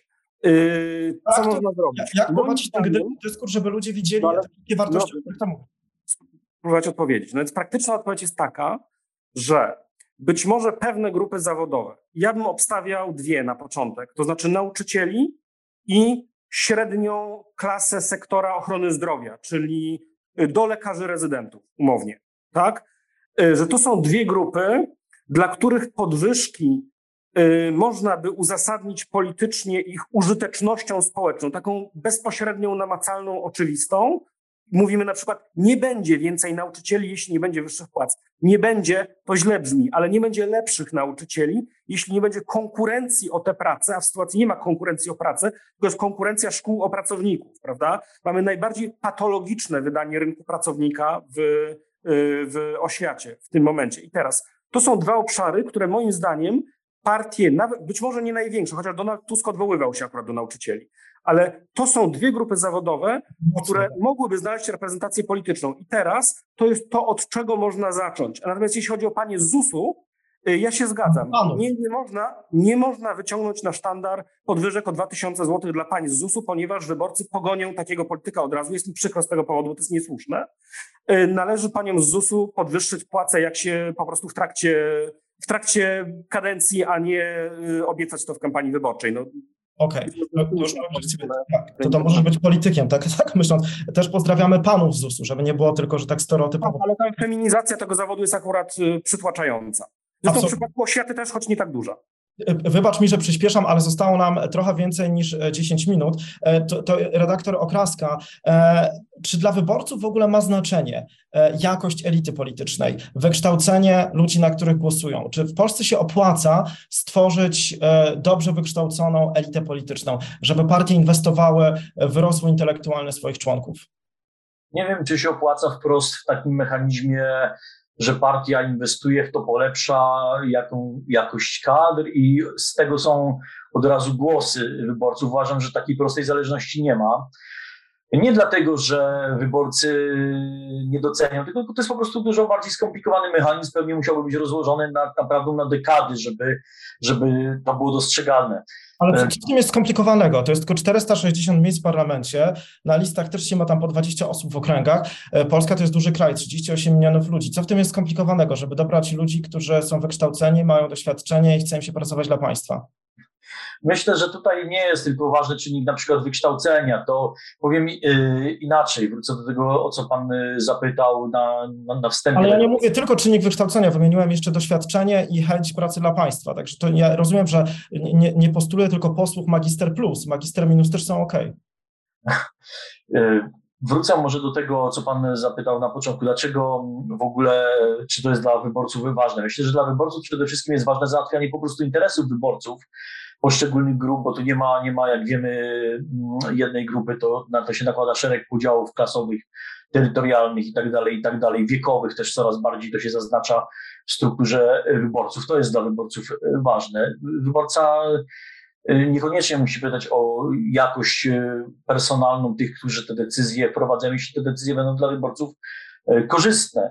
Problem jest raczej taki, że w Polsce po prostu wiele mieliśmy przypadków, kiedy decydenci po prostu nie, nie, nie bardzo brali pod uwagę e, interesy wyborców. No to jest to pytanie, ten wątek, o którym mówił Michał Sutowski, no e, partia taka jak PiS, która deklaruje z jednej strony opcję socjalną, z drugiej strony opcję propaństwową, no jednocześnie właśnie skreśla sobie zastępy nauczycieli na przykład, prawda, których traktowała tak, jak traktowała podczas strajku czy podczas jakichś tam kolejnych negocjacji, żądań płacowych. E, to jest jakby błąd polityczny moim zdaniem, a nie to, czy polityk, który to robi, czy politycy, którzy to robią, będą lepiej czy gorzej wykształceni. Oni po prostu popełniają błąd w ten sposób, że nie reprezentują ważnej, wpływowej, istotnej, licznej grupy wyborców, e, która, której podniesienie, polepszenie warunków pracy i płacy, no byłoby tak naprawdę zgodne z programem, który ta partia głosi, więc to jest jakby, wydaje mi się, y, dużo ważniejsza y, kwestia. E, jasne, chociaż minister Czarnek podobno ostatnio na jakimś zamkniętym spotkaniu z nauczycielami powiedział, że załatwił e, jako nauczycielom szczepionki jako pierwszej grupie i dostał to po głowie. W związku z tym dba tutaj o nauczycieli. Może i czwarta dawka będzie także dla nauczycieli. Zobaczymy. E, konkretne dwa pytania i może zacznę od doktora Jędrzejczak. Trzymając się tematu upadłe elity polityczne, jakości elit politycznych. Jaki wpływ na jakość elit politycznych i w ogóle kwestie kultury politycznej w Polsce miało to, że od, 2000, od końca 2000 2015 roku, od 2016 roku centrum władzy politycznej zostało przeniesione, mm, ja wiem, że także był AWS, ale abstrahując od tego, z KPRM-u, czyli z rządu, z państwa, do centrali partyjnej. Jak pani to widzi, pani doktor?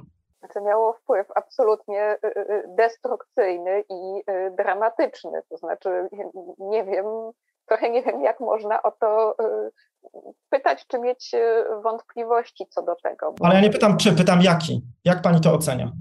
E, to znaczy, to spowodowało po pierwsze e, no, postawienie interesu partyjnego ponad interesem państwa. I ja zdaję sobie sprawę z tego, że jest to pewna naiwność liczyć na to, że politycy i polityczki będą stawiać na pierwszym miejscu interes państwa i społeczeństwa. Jest to dramatycznie smutne że na to liczyć się nie można. Natomiast sytuacja, w której już wszyscy widzimy, że e, polityka, znaczy, że decyzje nie są polityczne w dobrym znaczeniu tego słowa, tylko partyjne, no, pokazuje, że elity zarządzającej państwem de facto nie ma. Nie powiedziałabym, że ona, one upadły, one zanikły, bo mamy już tylko partię, a nie, a nie politykę. Nie wiem, co jeszcze mogłabym tutaj tak, znaczy, cieszę się z Pani oburzenia, e, ale widać, że także druga strona w ten sposób zaczyna kombinować, że może Tusk na czele obozu jednej listy, a kandydat na premiera będzie ktoś inny. W związku z tym nie wiem, czy większość klasy politycznej e, po, podziela Pani oburzenie, czy to się czasem nie stał taki sprytny sposób na trwałe rządzenie Polską. Premiera w każdej chwili można wymienić, a jak się jest e, przewodniczącym partii, prezesem, czy tam szefem, czy jak tam oni się wszyscy nazywają, to po prostu wtedy mogą dowolnie zmieniać i trwać. Niekoniecznie, znaczy taki przykład, w którym e, przewodniczący... 7 lat pokazuje, że tak.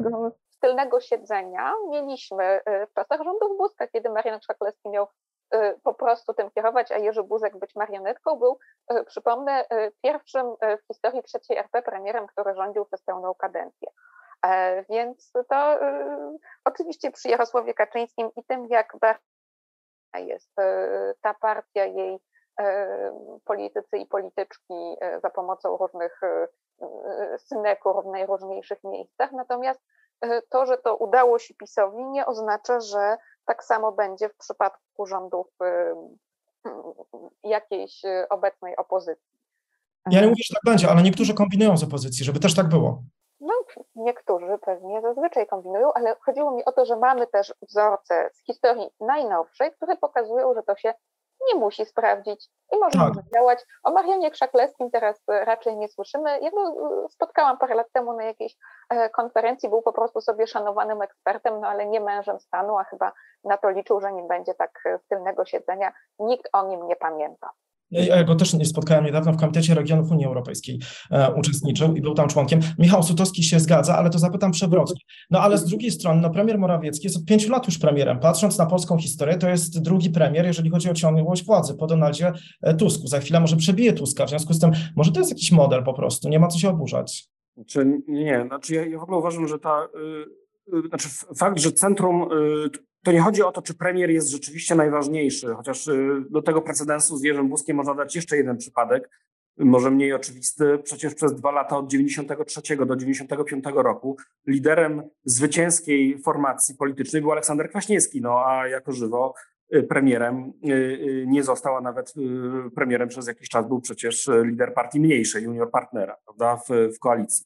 Także to nie to jest najpoważniejszym problemem. Ja myślę, że kłopot polega na tym teraz, Chociaż zgadzam się, że przeniesienie centrum decyzyjnego z, z umownie Alei Ujazdowskich na w tym wypadku Nowogrodzką jest dramatycznym problemem, ale nie tylko dlatego, że premier nie jest najważniejszy, e, tylko że najważniejszy jest lider partii, czy prezes, e, czy, czy, czy lider środowiska politycznego i że to nie jest ta sama osoba. Otóż Jeden z ekspertów, y, który zajmuje się y, kryzysem, badaniem kryzysu uchodźczego, y, powiedział mi, zwrócił mi uwagę na takie oto zjawisko, że to jest osoba, która współpracowała z kilkoma rządami w kwestii imigracji i uchodźców, że zarządów PiSu doszło oto do takiego mm, procesu, że tak naprawdę zredukowała się znacznie liczba osób decyzyjnych w państwie, jeśli chodzi o takie sprawy węzłowe. Y, on stawiał tezę, nie mogę podać jego nazwiska, bo to był anonimowy wywiad e, ekspercki, ale on stawiał taką tezę, że zarządów Platformy mniej więcej 50 osób w różnych obszarach państwa odpowiadało za kluczowe decyzje na temat zaangażowania bądź nie, bądź jego kierunku państwa w różnych obszarach. Obecnie ta liczba, on ją szacował na zredukowaną do czterech trzech, czterech mniej więcej, oczywiście z Jarosławem Kaczyńskim na czele. I to oczywiście przy horrendalnej złożoności państwa jako organizmu, jeszcze do tego w sytuacjach nawarstwiających się kryzysów, no musi prowadzić do patologicznych dysfunkcji. W oczywisty sposób. Znaczy takim państwem w taki sposób nie da się zarządzać. To jest najpoważniejszy problem um, obecnych, obecnych y, rządów.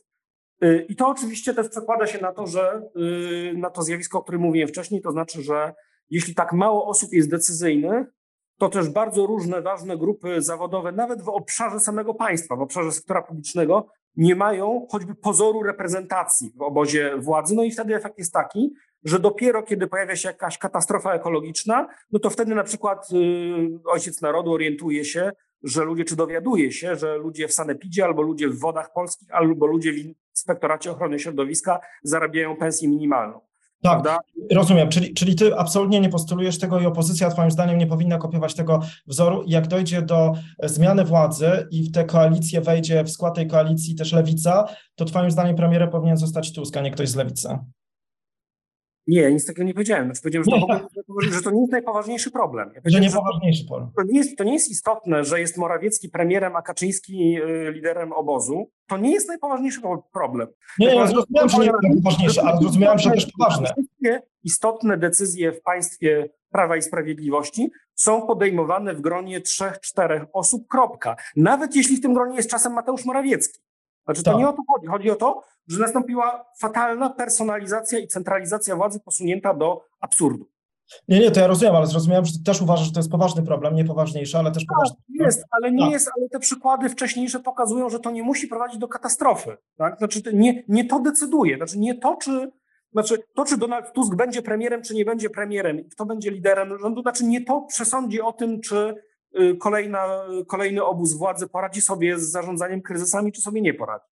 Okej, okay, to teraz spójrzmy na drugą stronę. E, pytanie do redaktora e, Okraski. Czy to, że e, opozycji nie udało się odnowić w ciągu tych siedmiu ostatnich lat personalnie, czyli że trzeba było sięgnąć po starego lidera, na ile to wpływa na jakość elit politycznych? Ja mówiłem o tym Pareto, Winfredo Pareto stworzył tę teorię elit i on między innymi uważał, że jest taki cykl, to profesor mnie poprawi, jeżeli to źle przypomnę, że jest taki cykl, że jak partia rządząca traci władzę, to trafia do opozycji i ona wtedy, ona traci władzę dlatego, że, że no stają się takimi grubymi kotami, można powiedzieć, używając polskiej nomenklatury, bo się już im nie chce, nie ma takiej dynamiki w tych rządach i oni wtedy trafiają do opozycji i żeby zdobyć władzę, na now, muszą się odnowić po prostu, znowu muszą być bardziej... Coś kuracji odchudzającej.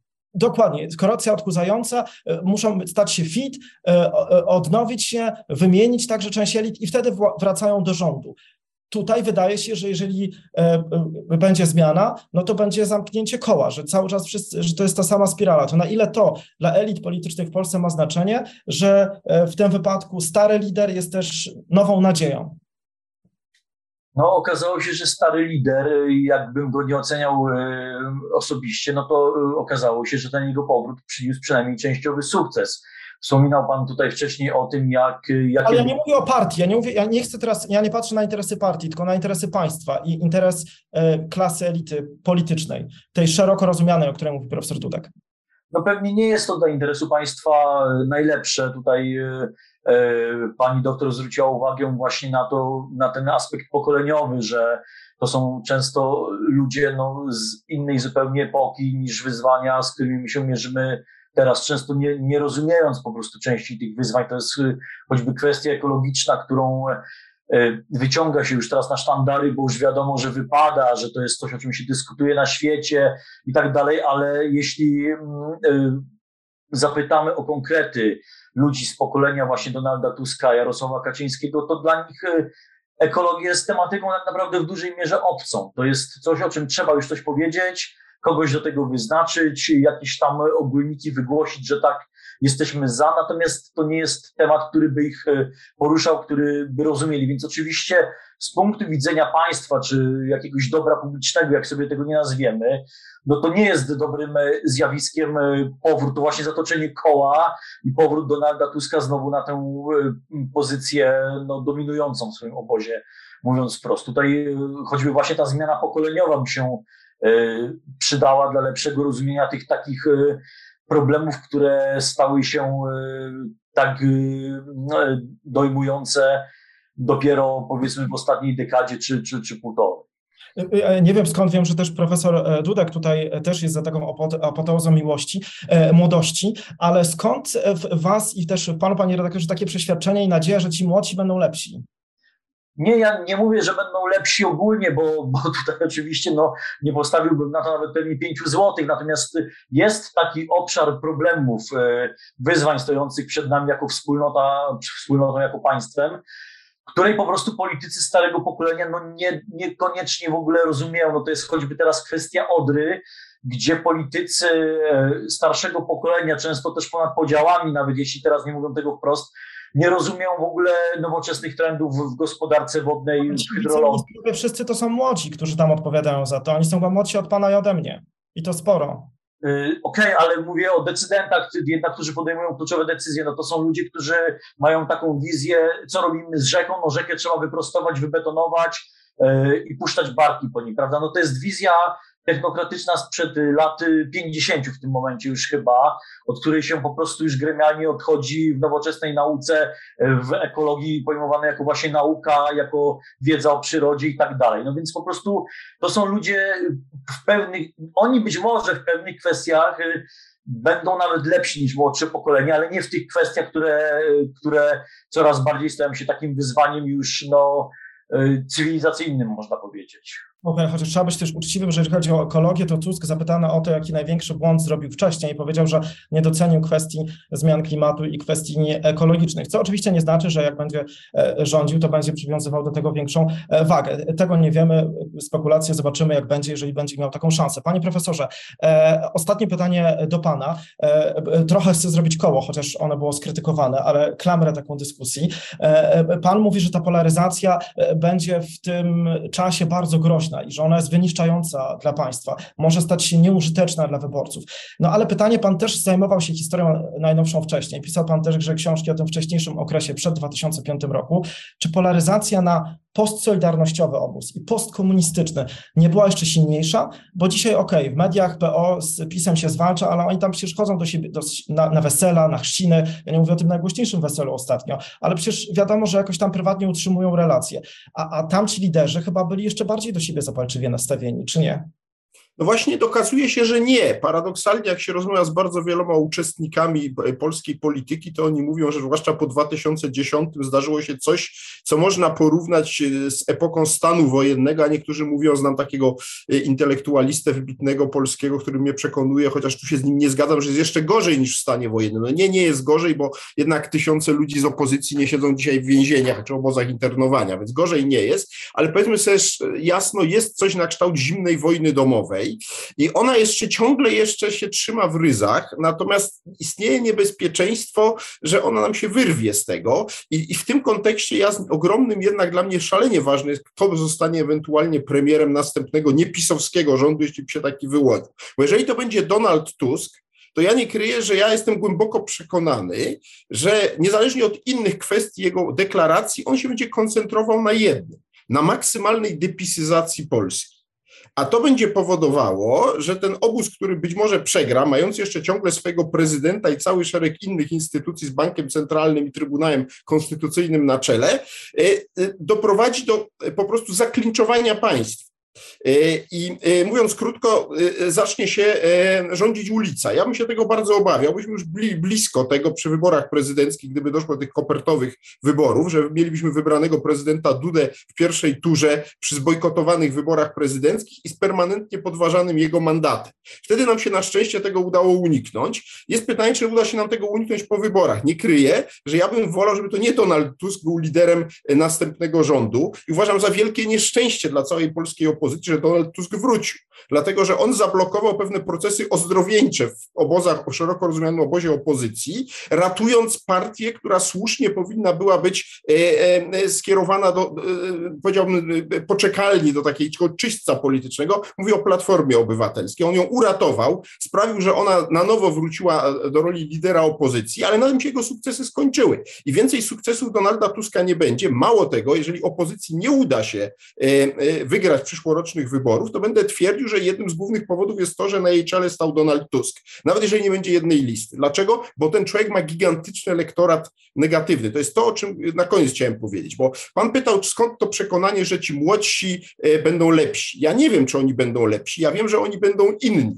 E, inni, bo jeszcze nie rządzili. A Donald Tusk już Polską rządził 7 lat. Ja oceniam jego e, bilans jego rządów dość krytycznie, co nie znaczy, że tak krytycznie, jak to robi Prawo i Sprawiedliwość. Nie, tutaj nie pobiję PiSu w krytyce Donalda Tuska. On miał swoje zasługi, ma swoje dokonania, ale on moim zdaniem należy już do czasu przeszłego dokonanego i to, że on próbuje wrócić i na nowo Polskę, e, powiedziałbym, zmieniać, jest, uważam, z punktu widzenia długofalowych interesów Polski niestety zjawiskiem niekorzystnym. Dlaczego? Dlaczego? Bo tak jak Państwo tu wielokrotnie podkreślaliście, on już jest człowiekiem z określonego pokolenia, on ma ogromne doświadczenie w manipulowaniu, ogromne doświadczenie w podgrzewaniu emocji politycznych, w retoryce politycznej. To wszystko jest prawda, jest to absolutnie arcymistrzem. Natomiast to jest tylko droga do władzy.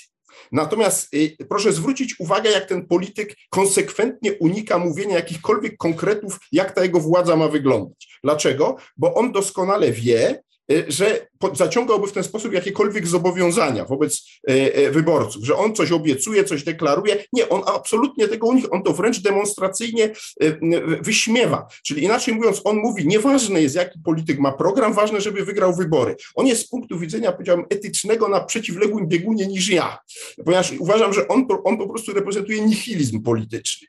Ubrany oczywiście w szatki europejskie, demokratyczne, ale tak naprawdę jak to zeskrobiemy, to tam jest władza dla władzy coś, z czego on był, to jest paradoksalnie coś, co go łączy z prezesem Kaczyńskim, tylko prezes Kaczyński jest opętany wizją budowy całkowicie nowej Polski, nowej klasy politycznej, nowej elity społecznej, wszystko ma być nowe, inne, no a efekt jest taki, jak y, to y, redaktor Sutowski przed chwilą opisał, stworzył skrajnie scentralizowany system, który się okazał niewydolny. I z każdym kolejnym miesiącem ta niewydolność tego scentralizowanego systemu ala Kaczyński będzie się objawiała, więc z tego punktu widzenia dalsze rządy PiSu są jeszcze większym nieszczęściem dla Polski. A zatem mamy wybór y, między dwoma opcjami, z których żadna nie jest specjalnie atrakcyjna. Natomiast z mojego punktu widzenia to nie jest aż tak ważne, bo dla mnie istotne jest, jaka będzie głębokość tego kryzysu, który się zaczął. Tak. Dlatego, że myśmy o tym nie mówili i nie chcę, żeby to zabrzmiało apokaliptycznie, ale ja mogę sobie wyobrazić taki scenariusz, że pod koniec tej dekady praktycznie nie będzie 90% klasy politycznej w polskiej polityce, bo zostanie wymieciona, ponieważ dojdzie do tak głębokich y,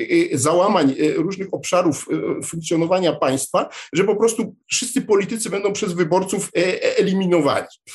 Mówię tutaj o blackoutie i tak. różnych innych tego typu wydarzeniach bardzo dramatycznych, nie chcę tego rozwijać. Czyli tak jak było w krajach południa Europy e, w czasie kryzysu. Nie było też ekonomistów dzisiaj wśród nas, e, to jest pewnie temat na inną e, dyskusję. Czyli pan profesor Dudek jest wyznawcą tego starego Włocha Pareto, że tutaj, żeby się odnowić, opozycja musi także odnowić się kadrowo. To jeszcze muszę zrobić ten myk, który robią redaktorzy tych programów, o których krytykowałem, bo pan mówi, że jeżeli nie Tusk powinien być premierem obozu opozycyjnego, to kto? Nie wiem. Y, ja wiem tylko, że Donald Ale nie ma dużego wyboru. Kosiniak, e, Hołownia. Ale panie redaktorze, y, w tej chwili to nie ma znaczenia, bo wszystko na to wskazuje, że jeśli nie będzie premierem człowiek wyznaczony przez prezesa Kaczyńskiego, to tym premierem będzie Donald Tusk. Ku takiej Polsce zmierzamy, więc dy dywagowanie, kto byłby innym alternatywnym premierem, w tej chwili jest pozbawione sensu. I to jeszcze jedna szybka, szybkie pytanie i prośba o szybką odpowiedź, czyli rozumiem, żeby osłabić tę polaryzację, pan jest przeciwnikiem jednej listy opozycji. Wie pan co, ja uważam, że bezpieczniejsze są dwie listy opozycji, ale nie będę e, się rozpaczał, jeżeli będzie jedna lista. Ja po prostu mało wierzę w tą jedną listę. Uważam, że optymalnym rozwiązaniem są z wielu powodów dwie listy, ale czy będzie jedna czy dwie listy, to w tej chwili dla mnie nie jest istotne. Dla mnie jest istotne, co się stanie, jak w następnym Sejmie okaże się, że nikt nie ma wyraźnej większości i dwaj najbardziej doświadczeni gracze polityczni, czyli Donald Tusk i Jarosław Kaczyński, ruszą do e, montowania koalicji większościowej i zaczną różnymi zakulisowymi metodami przeciągać tych brakujących na 100 czy 30 posłów.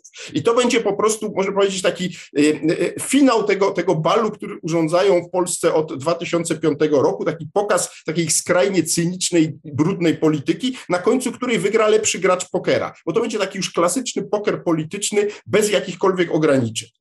A może oni w ten sposób chcą zrobić reklamę pańskiej książki? Nie, nie, nie sądzę. Nie sądzę, choć byłoby mi bardzo miło. Wtedy ona nie straci na aktualności. Polecamy ją Państwu o dwóch takich, co podzieliły Polskę. Autor e, jest ich dwoje. Pierwszy z nich był z nami, czyli profesor e, e, Antoni Dudek, z którym to jest wywiad, rozmowa rzeka, który przeprowadziła Natalia Kołodzyńska-Magdziarz, którą jeszcze raz pozdrawiamy. Państwu bardzo dziękuję za tę rozmowę. Oczywiście podziękowania dla profesora Dudka i gratulacje za książkę, podziękowania za rozmowę i pozdrowienia dla pani doktor Jędrzejczak. Wszystkiego dobrego. Również pozdrowienia dla redaktora Okraska i dla redaktora Stowskiego. Państwu dziękujemy za uwagę. Wszystkiego dobrego. Do zobaczenia.